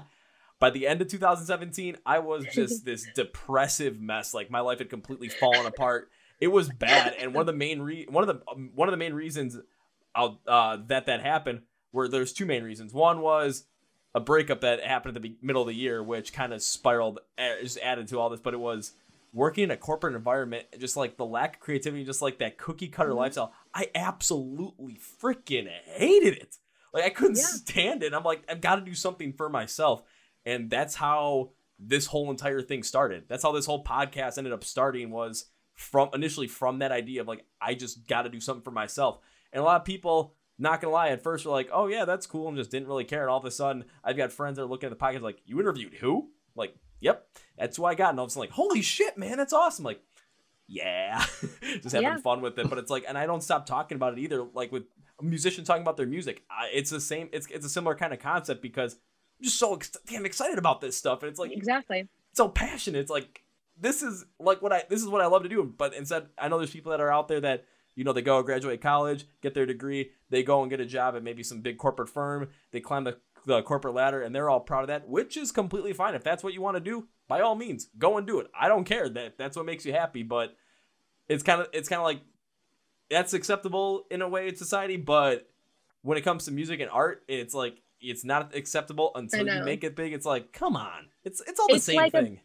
It's like a baby. You have to be proud of it while it's little and nurture it and like really take care of it. And then eventually, when it grows up, you know, you no longer have to speak for it, it speaks for itself. And so that's what a lot of musicians have to do and what a lot of artists in general have to do. You have to honestly nurture it and baby it and talk about it. I mean, I say this for myself. I can't really speak for the band, but like what I can tell you is my bandmates each have already more experience than I do in music by far. Like Barrett, John, Chris, Ryan, they've been in music way, way, way, way longer than me. And I wasn't much of a singer until maybe, shoot, honestly, when I was like 16, 17. So I've been doing it, what, for four or five years, eight years, six years, something like that. I can't even think now. 16, 18, 19, 20, 21, 22. yeah, so like six, seven years. And I haven't been doing it for a while because there's people that have been singing since they were like nine. But it was just a constant reoccurring thing that I noticed. And then join my first real band and really investing myself into it and being honored to like play with John and play with Barrett and play with Chris and Ryan. It was like, oh shit, like this is like a thing. And people will look at you like you're like a dick when you talk about your band so highly. And it's like, dude, I'm proud. So I wanted to write that song more so to show people like, hey, come out to these shows because you're supporting music and this is what you're supposed to do. But like B, you know, as much as it's like a drug for me, you know, I need to be that cocky, loud, arrogant asshole and talk about my music because if I don't, who else is going to? You're not mm. going to find new music like that if everyone's quiet about it. That's that's pointless. And what are you doing? So I'll say that is a great way to look at it too. And when it, I'm that's why I'm looking even forward more to hearing that song because just hearing just this confidence and vibrato that you guys are talking about the song with. I mean, I can tell there's gonna it's gonna be in there, and even take a look at what happened with the Queen of the Damned as well. Like in terms of not only the lyrics and the vocals, but also within the instrumentals as well. There's this certain vibrato that's added to it that has this power that just really drives forward with that. Just I'm here. You should be listening to this shit kind of feel. Yeah, man, definitely. And uh, you know, it's probably one of our heaviest songs that is coming out, and I'm, I'm super stoked to to finally release it. Hopefully, beginning of next year. But you know, it's funny you mentioned about how you started the podcast. I actually had a similar thing happen to me, and about uh, how I changed my career around. I was uh, I was cooking in kitchens about what was it like 60 hours a week, um, and I was hating my life. I had horrible managers. I had everything about just wanting to give up on everything. And I had a degree in jazz performance, I had a degree in music education. And I was sitting there wondering why the hell I wasn't doing it with my life. And eventually I had so much, uh, I had gotten so fed up. And I was like, screw this shit. I left. Um, I started teaching music. I started working in music stores. I started playing in bands. Eventually, I found the dev and stuff has, has started uh, doing really well for me. So yeah, I feel you, man. Sometimes you just need that kick in the pants to get your ass in gear and do what you need to do. You know. Oh, easily. You it's it, and it's all depends upon what I've seen is a very consistent thing is just when people realize that that cookie cutter lifestyle and just like you know working nine to five or working working for somebody else and all of a sudden just going home maybe watching TV, going to sleep, and then doing it all over again, realizing that they don't want to do that. It's just like when that moment happens, that's usually when all of a sudden something great comes out of it because then you start thinking, what do I want to do with my life? What what actually makes me happy? and then you start putting yourself in position for things to come your way that make that happen. So all of a sudden, like with like Chris with you, all of a sudden you're starting to put yourself out there more, and then you get connected with the dev, and all of a sudden, boom, here you are. Yeah, exactly, exactly. And uh, you know, I couldn't be happier now that I made that decision. I can't see uh, wait to see where everything takes us. You know what I mean? Yeah, and I'm pretty sure uh, Barrett and John could probably attest to that as well. Yeah, absolutely. I mean, you know, it's just like with anybody that that that feels that way that they you know they're they're fed up they're fed up with the nine to five they you know they know that they're born for something greater. Well number one that's gonna that's you know if you don't do something about it it's gonna haunt you to the day you die. It's just it's gonna keep coming around and then it's gonna be woulda coulda shoulda and you don't want it. You don't want to be that person. And the bet you know you know never give up. And I mean, the best advice for that is feel the fear and go for it. I mean, just you know, it, it really it's cliche. It's it's all this cliche shit that people say like you know you know it's just you know never give up and all this stuff. But and, and they always say like that your what is it your life is on the other side of your comfort zone. Well it's mm-hmm. not only cliche but it's true. I mean it really is true. I mean just like you know it's you know uh you just you just got to do it. You know if you want to do it just just do it. I was gonna yeah. say when it, when it comes to cliches, it's just like they're said all the time, but there's gotta the reason they're said all the time is because there's gotta be some truth behind them. It's even like when mm-hmm. people tell you it's like, oh, just be like always be yourself, like be confident who you are and find that. And there's people like, oh no, that's not that's not gonna work. It's like, well, honestly, it does. If just you have this yeah. just inherent like feeling like you are confident in who the hell you are, it's gonna lead you so many different places in life that you wouldn't imagine. I mean, like I said, like when I was going through like 2017, it was like I didn't even want to get up and go anywhere because I just hate like hated my life and hated who I was. I was not confident at all. All of a sudden, you see two years later in 2019, I'm traveling over to Croatia and into Amsterdam completely by myself because why the fuck not? Yeah. Yeah, exactly. So I want to hear John's take on this too, because uh, what would you have to say about this whole entire thing with just you know always having the confidence to go forward and do what you want oh, to yeah. do and not letting just that other influences kind of restrict you on that. Oh yeah, for sure. I mean, I've always had decent jobs, but uh, music has always been there in terms of you know because I was in the military. I went to college. I I didn't get my bachelor's degree. I got a, a two year degree, but um, I've always had decent jobs. But I've always I've, I've, after I got out of the military, I picked I picked up bass and I want because I wanted to play. I had some friends that told me uh, I uh, I had two friends that uh, when I was in the Marines that I'd come down here to Florida to visit, and they were always in bands, uh, even when we were in high school and stuff. And I, I looked at them one day and I said, "Hey, if I was going to be in a band, what instrument do I look like I would play?" And they both looked at each other. They looked at me. They looked at each other again, and at the same time, they both said bass. So I had about two years left in the military at the time, and I was like, "Well, when I get out, I'm going to get a bass." So I got out. I got my first bass, and I started playing. And then I, eventually, I I got uh, had a bunch of friends that, that were also musicians, and uh, finally started jamming with people, and I started buying more gear, and I started you know having to learn on the fly. I've always been a very fast learner, so having to learn how to play you know in bands without any formal music training. Didn't go to school for, for uh, to learn. It didn't really take a lot of lessons for bass. I just kind of picked it up on my own, but you know, it just I, every every time I was in a band, if that band fell apart, I'd get in a, a band with people that were better than me, so that I'd have to step my game up. And a lot of people that I've played in bands with, they're not playing music anymore, but I still am because I've always had the desire and drive that I want to play music. It's what I want to do, and that's why I haven't quit. And I've been doing it for a while. Um, Ryan and I've been doing it for for quite a long time, but at the same time, you know, it's what we love and you're going to do what you love to do if you don't then you're going to be miserable you're going to be unhappy and i you know who wants to feel that way you know i don't i you know i want to be happy i uh, i lost a hundred pounds in three years so nice. and i was and i was miserable um during that time you know because i'm I'm still playing music and stuff and doing whatever but you know now that i've lost all this weight you know, it's kind of reinvigorated me and, and pushed my passion even further f- to keep doing it and to keep going. Because now I know the health risks aren't there. Like, you know, I I can do a hell of a lot more. I can play a hell of a lot longer than I could uh, in the past. And We played that show on the 24th. I did a back-to-back set. Uh, Chris, Chris's other project asked me to fill in on bass. So I played a set with, with his band and then we played the set with the dev. So it was like, you know, could I have done that? you know, a couple a year ago, probably I would have been hating life at the end of the night. But at the end of the night, when we were done playing, I was like, shit, let's I, I could play for two more hours. So, uh, but it's your passion that drives you. You know, your passion uh, pursue. You have to pursue your passion at the end of the day. And, and music has always been a passion of mine. And and yeah, it is a cliche that uh, never give up, never surrender. You know, whatever. But you know, that's that's what drives you. That's what pushes you. So it's you know, I, I if I couldn't play music, it would kill me. It would literally kill me because it's the one thing at the end of the day that I have that just it makes me happy. And that's really what life is about is just finding what makes you happy and going forward with it. Because I got a little anecdote for that too, where it's this was about a week before we shot this, where my best friend, it was he went down to this bike shop that he works at, and it was gonna be his last day there for a while because him and his girlfriend were going to go and travel to Arizona on a road trip and just basically nomad around for like two weeks, I think it was, and then come back here. And then him and one of his other friends are going to go do a bike trip all all December throughout uh south the southeastern United States. Then in January, he's going over to Hawaii to work on a farm for like a month and a half.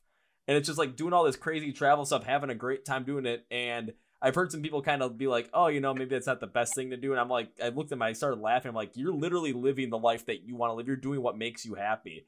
And we kind of, we were laughing about it. He's like, yeah, he's looked at me. He's like, you know what? You too. I'm like, and I said, you know what? There's some I've seen. It's like, there's people that kind of talk. It's like, oh, well, you think that should be a really good thing or just kind of get loud about what they're doing. But they're always interested in what we're doing because we're the ones that are kind of seem like we're living what we want to do. Like we're really driven on, on the, what it's passionate about. So we're trying to make what our dreams are and what our goals are yeah. our reality. And it's similar with you guys in the dev here as well because hearing your stories about this, I mean, it just adds fuel to that fire. Yeah. Honestly, you got people that are preoccupied with taking the cute selfie for Instagram while we're just like literally recording our day-to-day lives. Like people always think we sound so interesting or are so interested in our Instagram accounts because um like I'll just be posting things about like me singing or Barrett's posting things on his guitar and it's like, dude, this is just what we do. And I have had people like mention that people from me that knew me from high school know me now. Like they've even said that the very big differences, like personality wise, when you get to do something that you love, or for the most part, when you get the balls to allow yourself to do yeah. something that you love. Um, that's honestly when you're the happiest and i i say the balls because honestly anyone's able to do whatever that they want some people genuinely love math and they'll be accountants and if they have the balls they'll own their own firm so on and so forth I just didn't think that I had the balls to do music.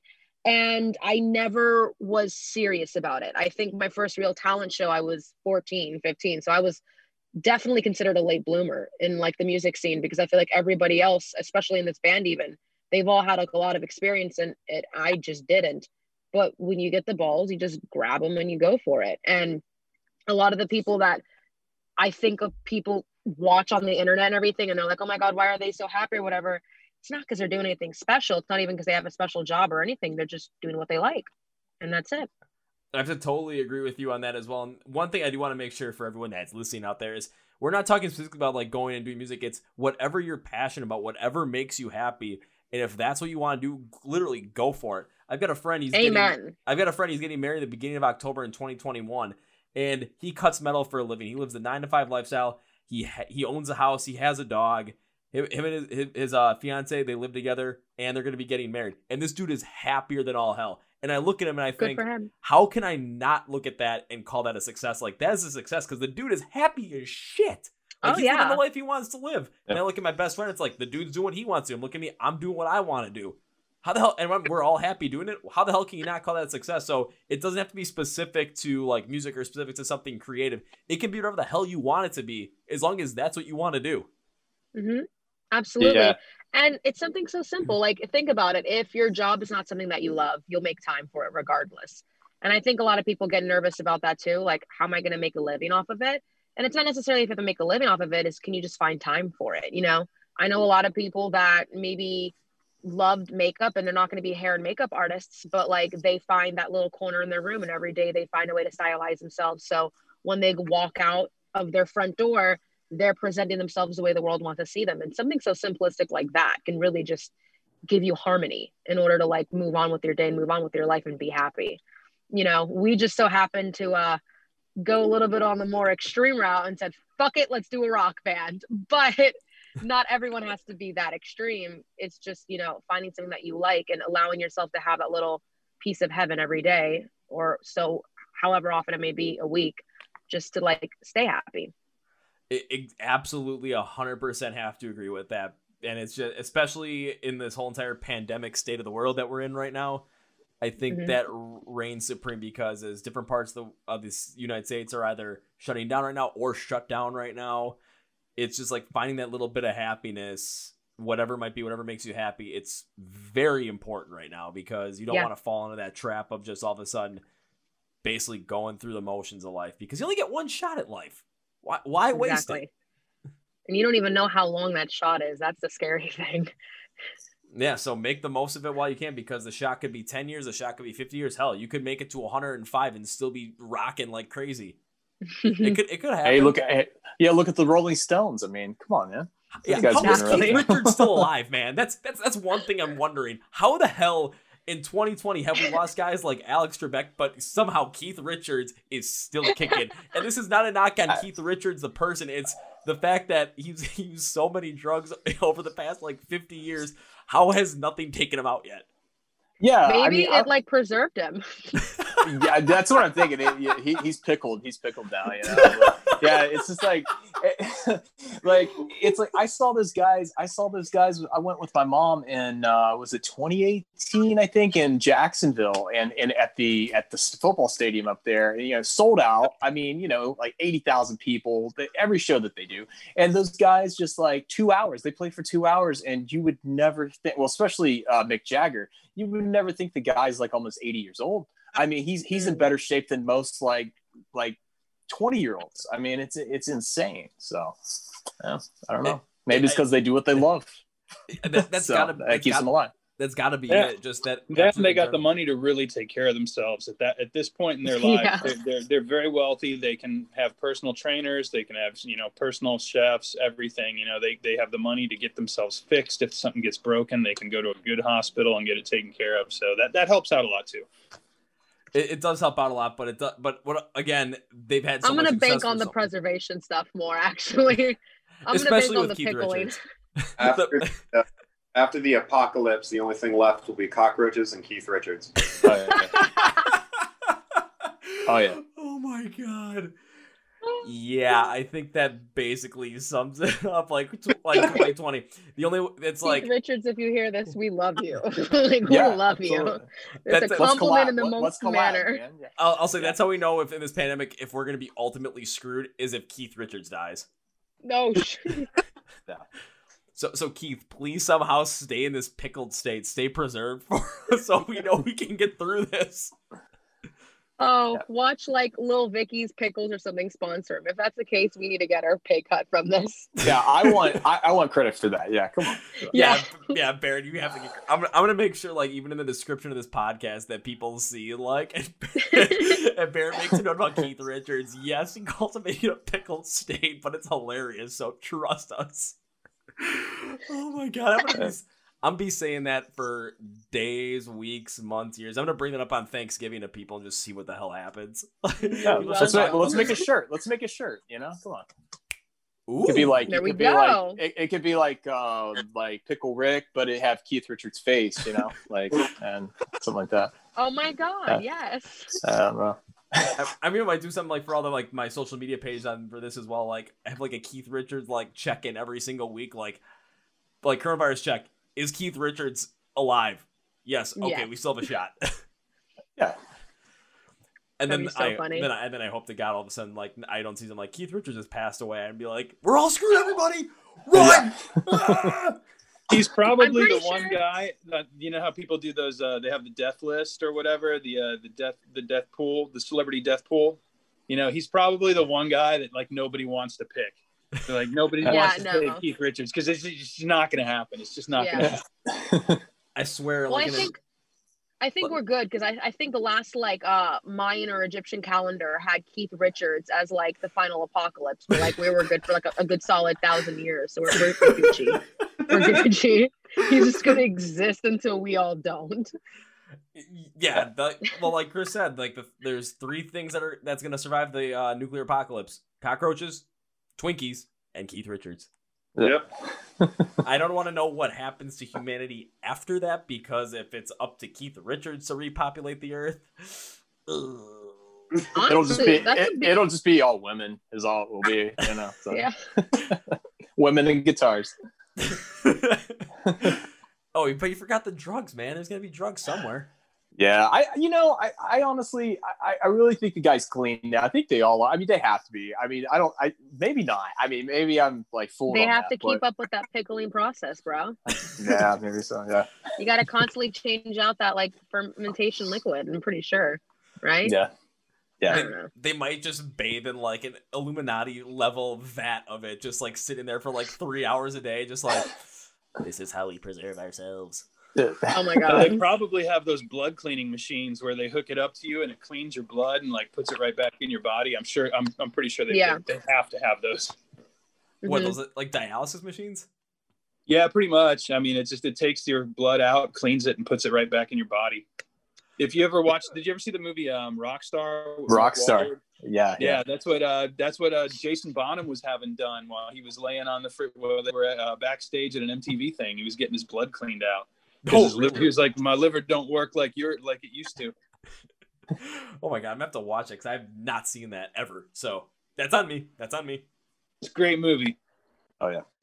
i might have to check it out like right after this podcast. Be like alrighty let's just let's just start working on this. Let's record let's edit everything up and let's uh, run all the video all the audio. All right now i'm watching this movie.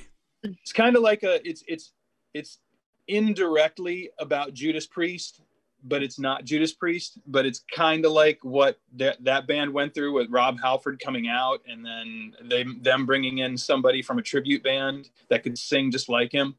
Um, so it's kind of like it's it's indirectly about that, but they don't say it outright. But if you know the history of Judas Priest, then you can kind of put two and two together. It's a good movie.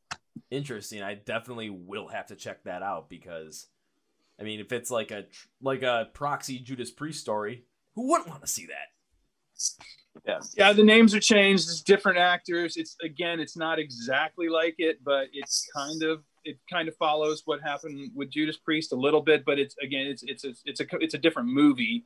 Um, it is fictitious, but it does kind of tell a little bit of, of the Judas Priest story with, with Rob Halford when he left the band. This be lbv inspired by judas priest the story Yeah, Kind of. I mean, yeah, pretty much. Hey, I mean, it's good source material. What can you say? But just just all of a sudden, wait, you know, give it like 10, 20 years, you're gonna make a biopic about the dev. Hey, Let's that be do it. They would.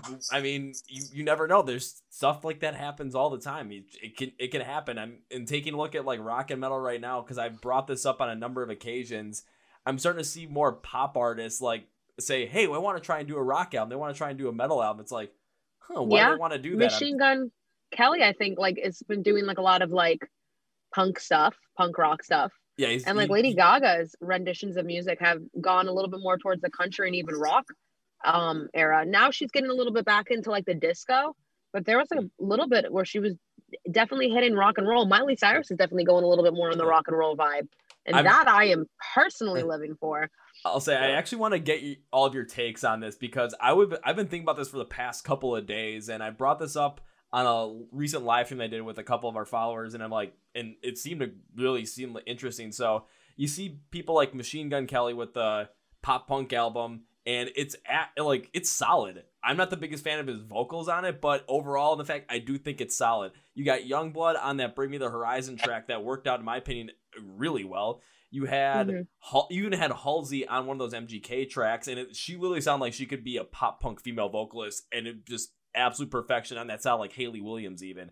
Then you see other people like uh, Miley Cyrus wanting to do a rock album, and some award show that recently happened. I don't even know award show, but Doja Cat did some like metal thing with her show, and I'm wondering why are some of these pop artists starting to go more away, like trying to do more stuff with rock and metal? Like, why is this happening?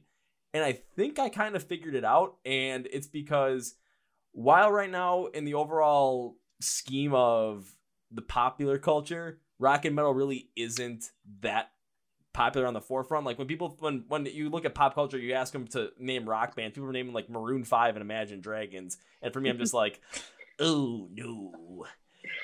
but the reason why I'm saying this is why why some of these bands are trying to go more into like some of this or some of these pop artists trying to go more rock and metal, some of the hard stuff like what MGK did is because there's my opinion is right now there's so much real substance there. People are creating incredibly real, raw, emotional stuff. And people in rock and metal are really connecting with the fans are really connecting with it incredibly well. And because of that, they want to venture into that because that's where the realness is. And when they're still going to be making real music, instead of just maybe having pop music where all of a sudden like they write the lyrics and all of a sudden you have like 20, 30 people coming up with all these weird backing tracks. Or I'm like, you know, you get something that's more original, something that's more emotionally connected to you through writing that music. And then all of a sudden what's going to end up happening is the kids, like the the Zoomer generation that they're calling it. Now I'm starting to feel old by saying the Zoomer generation. It's all, it's all the kids that are teenagers right now. That's the best way to put it like they're gonna start getting into it and all of a sudden what's gonna end up happening they're gonna get inspired to play rock to play metal listen to more of this Yeah. stuff listen to the people that are out now and all of a sudden we could get this massive explosion in the next 10 15 years so I think it's going to happen sooner. I mean, if you go on TikTok right now, and I mean, it's a weird example, but everyone's on TikTok, at least all the younger kids.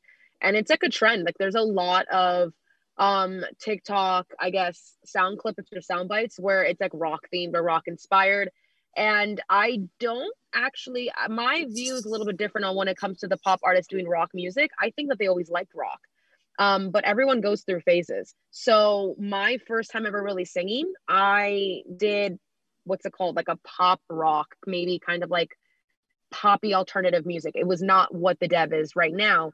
And if you look at Machine Gun Kelly and you look at the Lady Gaga and the Miley Cyrus and the Halseys, you know, they already had an alternative look before they even went into the pop scene. And I think people kind of forgot that. Like Halsey used to talk about always how Paramore was her favorite thing ever. And if you really looked at Halsey's, you know, fashion style and everything, she did have a very similar look to her. Or like Machine Gun Kelly always wore like leather jackets and stuff and like always had clips of him riding around in motorcycle. He loved rock. And Post Malone oh has been in the rock hip hop vibe in a while, but like people like Miley Cyrus, her dad was Billy Ray Cyrus. If he wasn't doing country, he was doing rock. And so I think maybe what might have happened was, you know, with pop music, it can tend to be a little bit more simplistic. You know, you have that like really cool synth beat. You have, you know, like a backbeat that like is what drives the song, and then anything that you put on top of your voice to, you know, fill out the song. It's harder to write rock music just because there are so many instruments and you know, as a lyricist in this band, I can tell you one thing like Chris is like a badass drummer and that fucker uses double bass. And like with having two guitarists like Barrett and Ryan, there's so much going on. And then John with his pedals on his bass, it's not even simple bass. It is harder as a lyricist and a singer to write rock music when you have so many fine, like tuned objects having to like rotate all perfectly together. So I think what we actually saw was Machine Gun Kelly getting back to his original roots where he wanted to do that punk stuff because he listened to that punk stuff. I think we saw that Miley Cyrus kind of channel or her homage of like what her father kind of raised her on. And that's why when she sings, you're seeing something hit home because that is home. That's what she's used to being raised with. You know what I mean? When you're seeing the Lady Gaga, I mean, she was born in Brooklyn, New York. Like I'm a New Yorker myself, and like that is rocks. Like Detroit Rock City is like a thing. Like up north, rock is such a prominent concept. So, oh hell yeah, it is. You know, she even talked about it like she loved rock. I mean, in the telephone with Beyonce and everything, what was the girl wearing? Biker clothes and studs and stuff. So I think the reason why we're seeing rock now is because a um in 2020 there's a lot going on right now and rock is always been that one genre where we can get like our anger and aggression out on certain things but b we're seeing a lot of artists kind of hit back home to like music genres that they also like that weren't that you know, generic pop melody on the radio or that like rap or hip hop. And that's what I'm extremely excited for because it's not seeing them try something new, it's seeing them get even more emotional and more like into the concept of music. Because I always felt like pop and jazz and, and genres like that, where there's live instrumentation, you get to feel more energy from the singer and from the artist itself, like musician artists like that play the instruments and also the singers. So when I saw Miley Cyrus do Why Do You Only Call Me When You're High from mm, I think the Black Keys, and then she also did I I believe it was Cranberry Zombie. Yeah. It wasn't like a shocker to me. If anything, the reason why I felt like there was emotion there was because she was already channeling something that has been there for a while. And that's probably why when I found this band, it I thought it'd be hard, but if anything, I was just able to channel what I've already had there to begin with. And I think we're to see a lot of artists flip flop in and out of genres now because now there may not be as many concerts, but I've noticed that there's so many more music singles hitting the internet back and forth because we're all cooped up. So everyone's really getting a chance to like rediscover themselves and figure out what they want to do. I think rock is going to blow up even sooner, and I'm I'm hoping for it too because it's it's always been my favorite.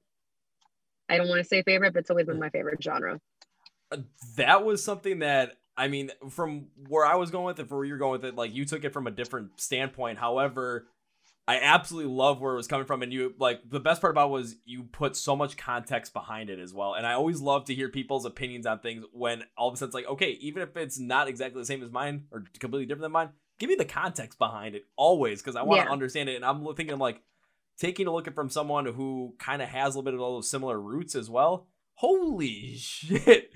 you made it like literally. I'm thinking that now it could easily blow up even quicker because yeah. of just that mentality that you had with it. Holy shit! Now I'm like thinking. I mean, this could be like when a, rock like was 10, big, there were like wars happening. There were viruses and stuff. Like I, I don't think people realize that, but like when rock was a big thing, either psychedelics were out and people were really like figuring shit out and seeing new things, or there was like messed up stuff. Like System of the Down was massive, which is my favorite band because of like everything that was happening with Bush and stuff. Like when they wrote about those songs, the reason why they blew up was because of like what was literally happening right around you.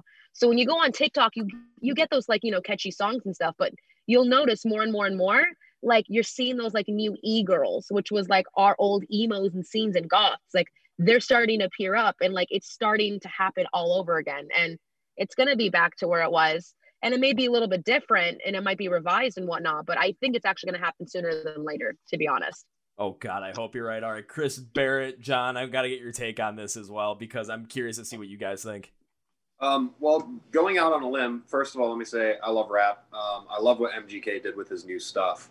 Um, and i love that these artists are, are coming and, and touching rock and roll and kind of bringing it back into the forefront. Personally i was actually watching some live videos of rappers and rock uh, rock artists on the same festival. And the rappers had a big crowd, but it was just one guy on stage kind of walking back and forth rapping doing his thing. He was he was performing well doing what he could do but to a backing track. And not very many people in the crowd were moving really. You know what i mean? And then the rock band gets on stage. Though the crowd dwindles a little bit everyone in that crowd is up moving around and doing what they're supposed to be doing. There's more movement on stage. There's there's more things happening and grabbing your eye you know? And i feel like maybe that could be a little bit of why MGK did what he did to kind of get more of that live feel because now he has Travis Barker playing with him.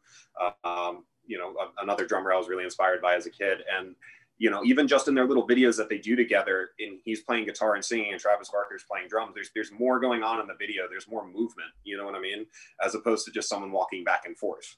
You know, and um, personally, as a drummer, of course, I want to see a drummer on stage. So that's why I'm more about that. You know.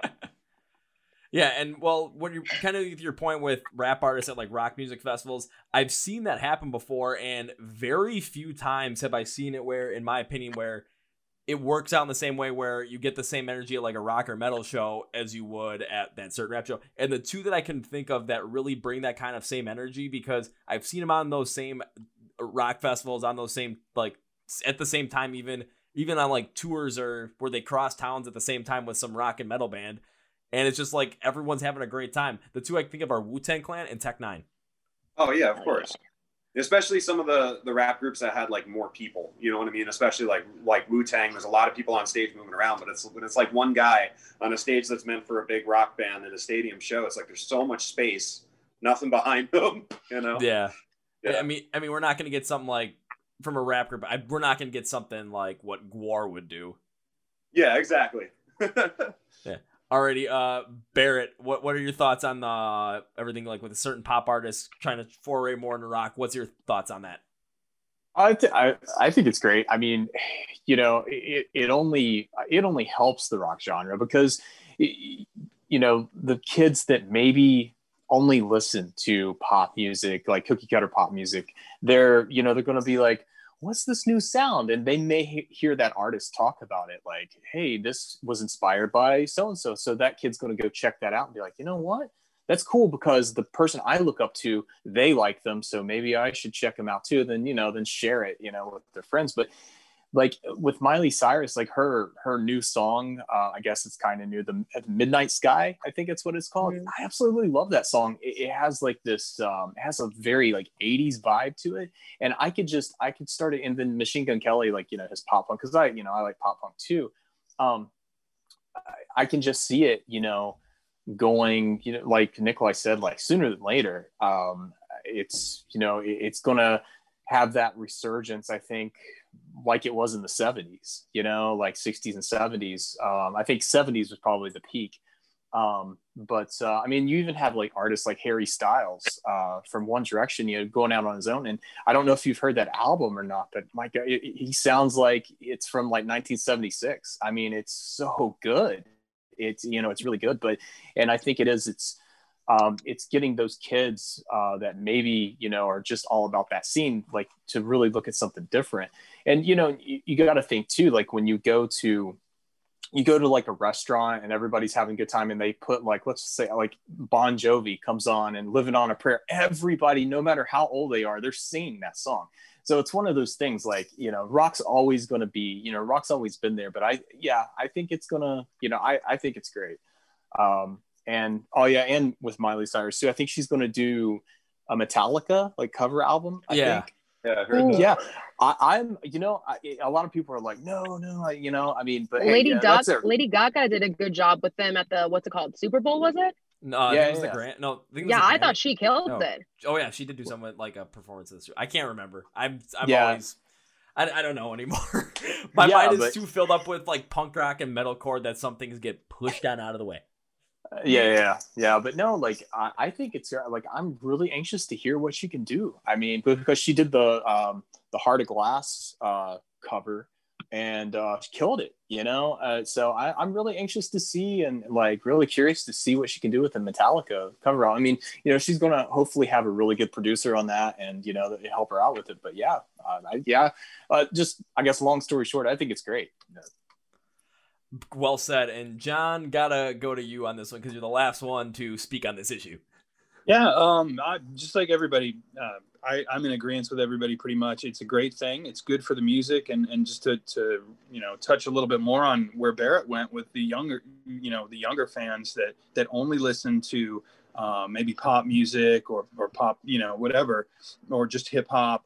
Uh, this gives them a chance. You know when they put when they put in that artist that that these uh, that that are collaborating with or or you know that these guys have worked with like uh, what we had um, Post Malone worked with uh, Ozzy Osbourne you know, and that got a bunch of kids to probably go on Spotify or Apple Music or something, and then they looked up Ozzy Osbourne, and then if they're, you know, on Spotify, it gives you if you do a random or, or gives you suggested artists or whatever, or if you like this artist, you know, and all these digital media, all these digital uh, song apps where you can listen to music, they'll do that. They'll suggest other artists, so it really can send these kids down these rabbit holes of all these bands that they've never experienced before never heard of before and it might turn them into fans you know and then maybe it'll pique their interest into just looking for new music. And it's a great thing. It's great to see. And i agree. Yeah i think it's going to happen sooner than later because if you look at the way things are going now people are already uh, the interest in rock is starting to come back. And it's it's it, i think a lot of it has to do with the pop musicians and the hip hop musicians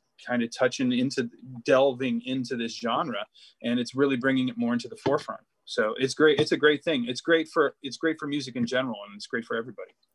I, have to agree with that as well. And one thing that I'm a big proponent of on this end is I've seen a good amount of people, especially on different like different fan pages I'm on on Facebook with like Sirius XM, just like some hard music, hard like hard rock, hard music st- kind of stuff, and seeing what they're saying about some of these uh, pop artists kind of foraying back into rock. And there's a lot of times where people are really pushing against it, and I'm a like, whoa, whoa, whoa, why are we pushing against it? Because we kind we want rock and metal to grow. We don't want it to be it, it, taking a backseat to hip hop and rap and pop and even country music at some pop country music at some points.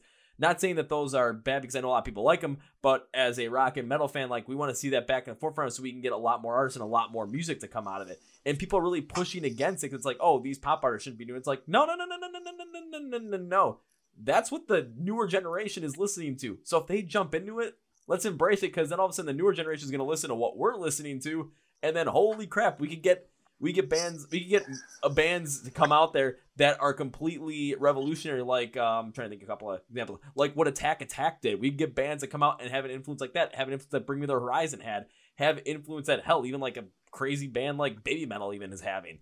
Like, come on, yeah. like that could easily happen. We just gotta just not we gotta we just gotta not stand in its way.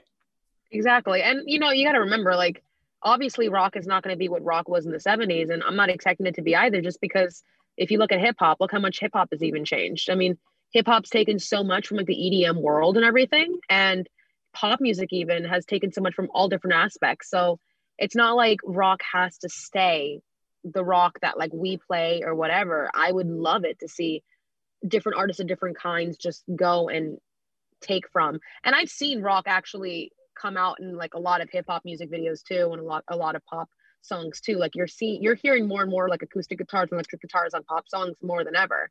But and that's what you want. I mean, there's going to be a point where you won't even know what genres are anymore because everything's going to be so well mixed, and that's perfectly fine too. Yeah, you're gonna. Get, I don't know.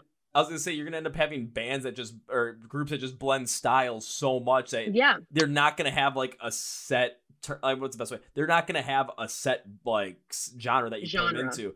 Like Bring Me the Horizon, yeah, they have that deathcore, metalcore background, but like they've done so much other stuff. Even take a band like Falling in Reverse, like with Ronnie Radke. Hell, like I like people ask me to classify. I'm like I can't.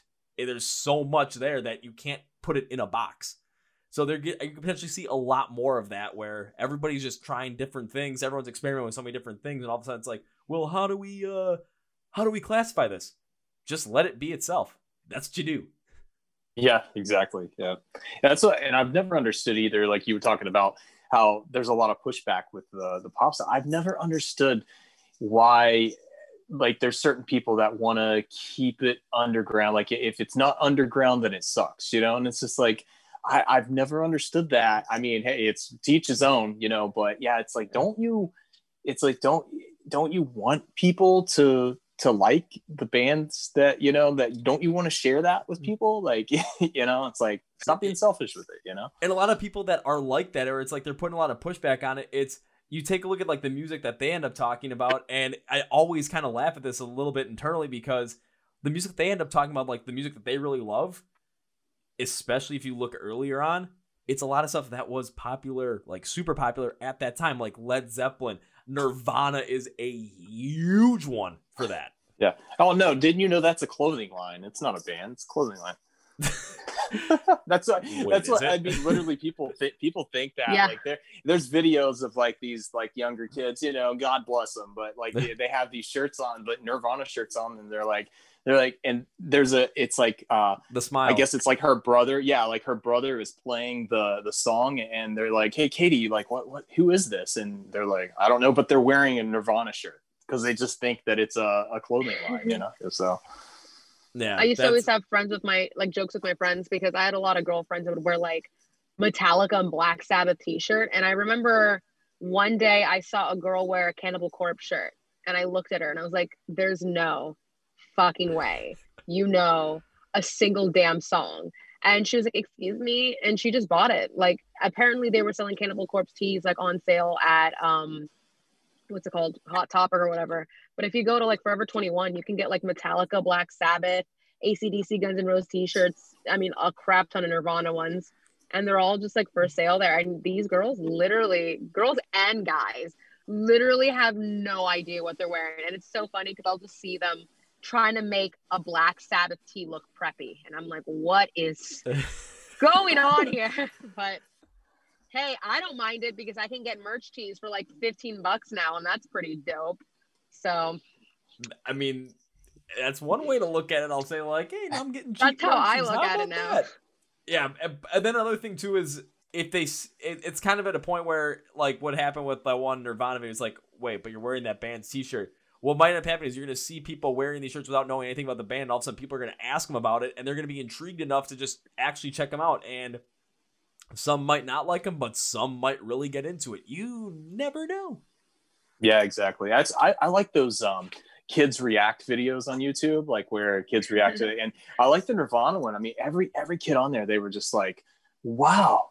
They sound just like the record live, you know. That was like the big thing, you know. It's like, yeah, exactly. They, but yeah, it was like the like. It seems like the even the kids, like like little kids, they didn't know who they were, or they would be like, oh yeah, my dad plays this stuff, and and it's like, you know, but they they liked it. Like I don't think there was one kid that didn't like it. Like they were like, wow, like he just and they all said they were like, it just seems he just seems so sad when he sings. It's It's like that's kind of the point. Uh, yeah, yeah, yeah. Yeah, I, I've watched some of those too. It's just I've always ended up watching like the kids react to like Motley Crue, and then watching Tommy Lee give his reaction to it. Uh, the Lincoln Oh, Park yeah, yeah. ones. I still think my one of my favorites is when uh, the little kids react to Disturbed.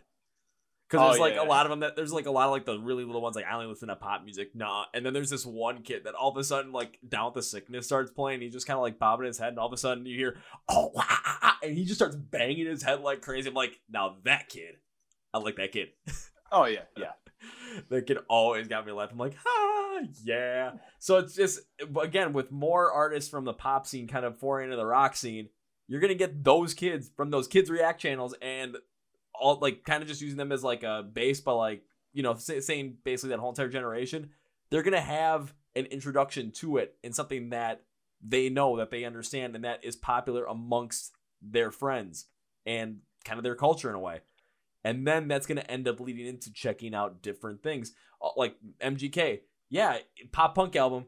People are going to start checking out blink 182 because they're going to make the connection between travis barker and blink 182 and then they're going to jump into more of that 2000s pop punk style with good charlotte fallout boy newfound glory.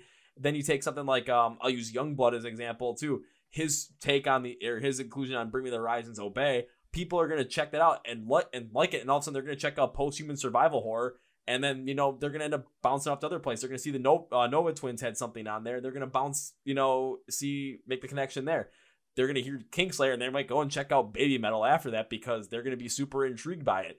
All this stuff kind of has this, you know, ro- like snowball rolling down a hill into an avalanche kind of style. It can happen like that. It just we just gotta let it. We just got we just can't stand in its way. That's the best way to put it. We just gotta Oh, let oh it yeah, happen. and and and the the reacts videos are are such a huge thing now on YouTube, especially like for for you know for all rock and metal and and, and hip hop and everything. There's so many channels now of people that just react to um, Tool or or Mastodon or Metallica or Motley Crue or Led Zeppelin or Rush or whatever, and it's really cool to see it because it's people from diverse backgrounds. It's not just you know it's not just a bunch of white kids with long hair listening and reacting to to, to typical music. You have african american people hispanic people people from china people from japan people from korea people from africa people you know people from all over the world are listening to rock music and reacting to it on youtube. And it's it's freaking awesome. It's really cool to see. It's just it's just a great thing. And you know this is the time we live in and it's it's amazing that we have access to all this music at our fingertips on our phones on our computers. It's just it's amazing. It's this is the best time honestly i think to be a musician in terms of reach. Like your reach is worldwide now in this time that we live in. Our the reach is worldwide with everything because of the internet. So it's a it's an amazing time. And with the way music can be recorded now digitally it, it sounds even better than it sounded back then sure i mean vintage records sound great because they have that vintage sound but now you can you can emulate that. You can make it sound even better. You can bring out things in music that they couldn't bring out back then because you just didn't have the technology.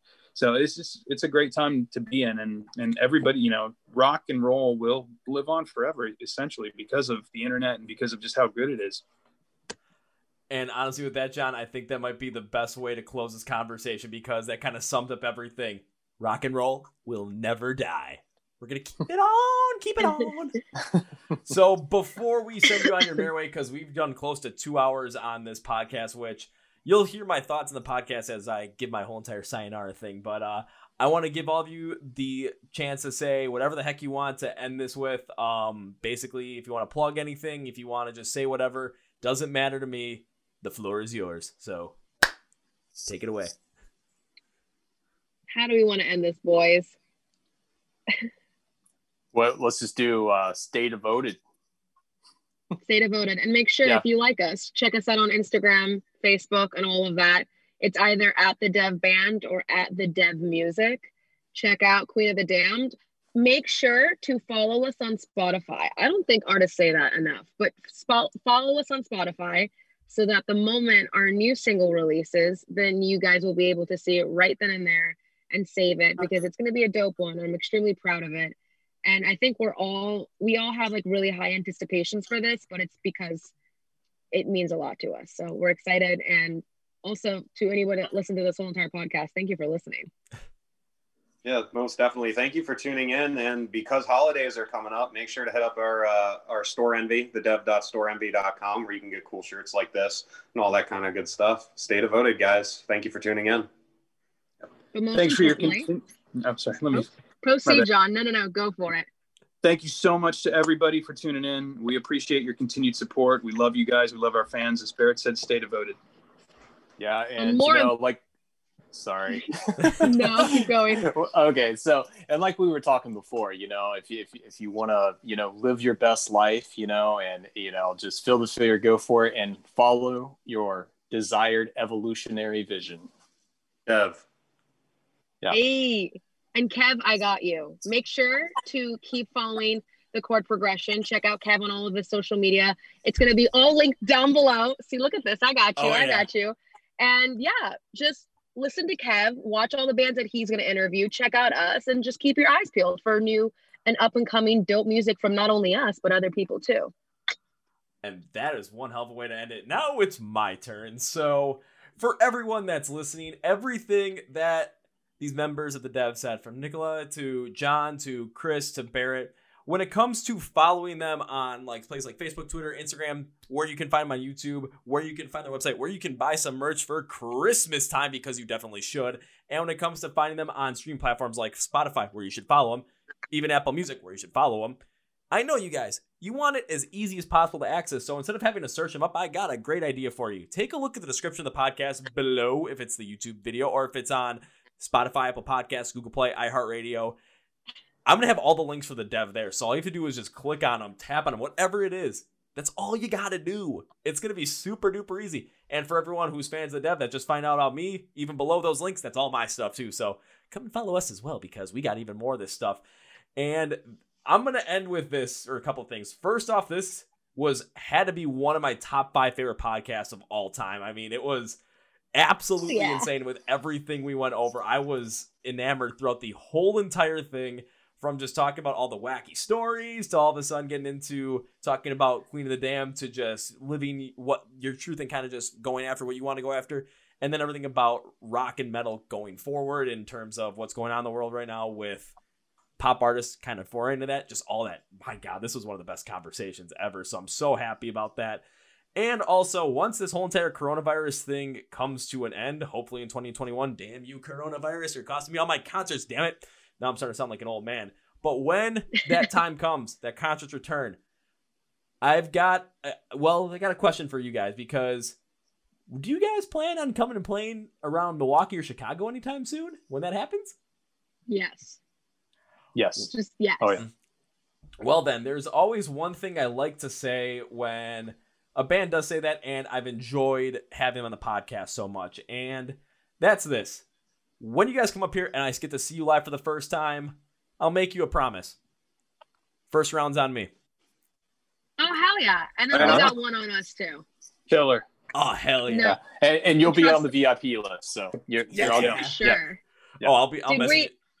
I'll say I'll message you guys right away when I see. it. I'd be like, "Holy shit, you're coming to Milwaukee!" Or like, or in Chicago. Like, I'll make the hour and a half drive. It's easy for me. Yeah, trust me. We don't have any like things set and dates just because, you know, with COVID, everything's really hard to figure out right now. But we were definitely looking up to going to plane up north, northeast area. So you might see us soon, hopefully, if everything goes mm. well. Ho- hopefully. So now I will officially end with this, and I will not say goodbye to you guys on this podcast for a number of reasons. One, first round's on me. I got to make good in that promise. So I have to see you guys live at some point in order to make that happen.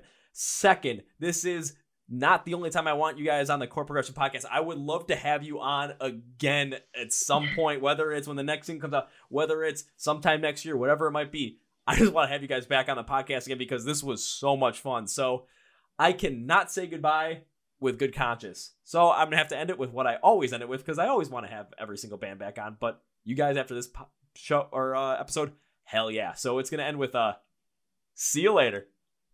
see you later. Right, see you, man. See you later.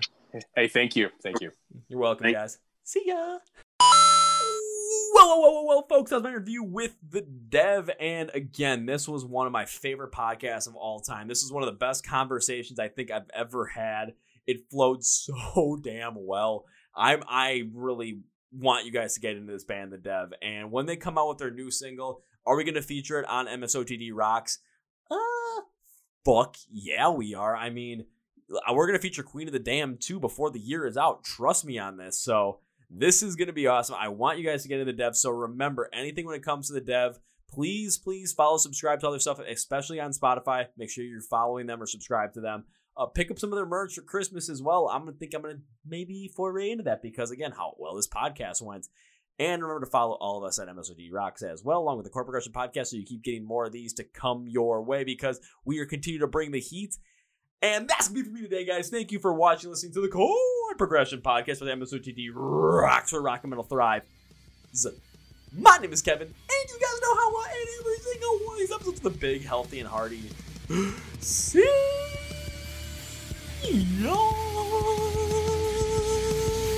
yeah! Oh!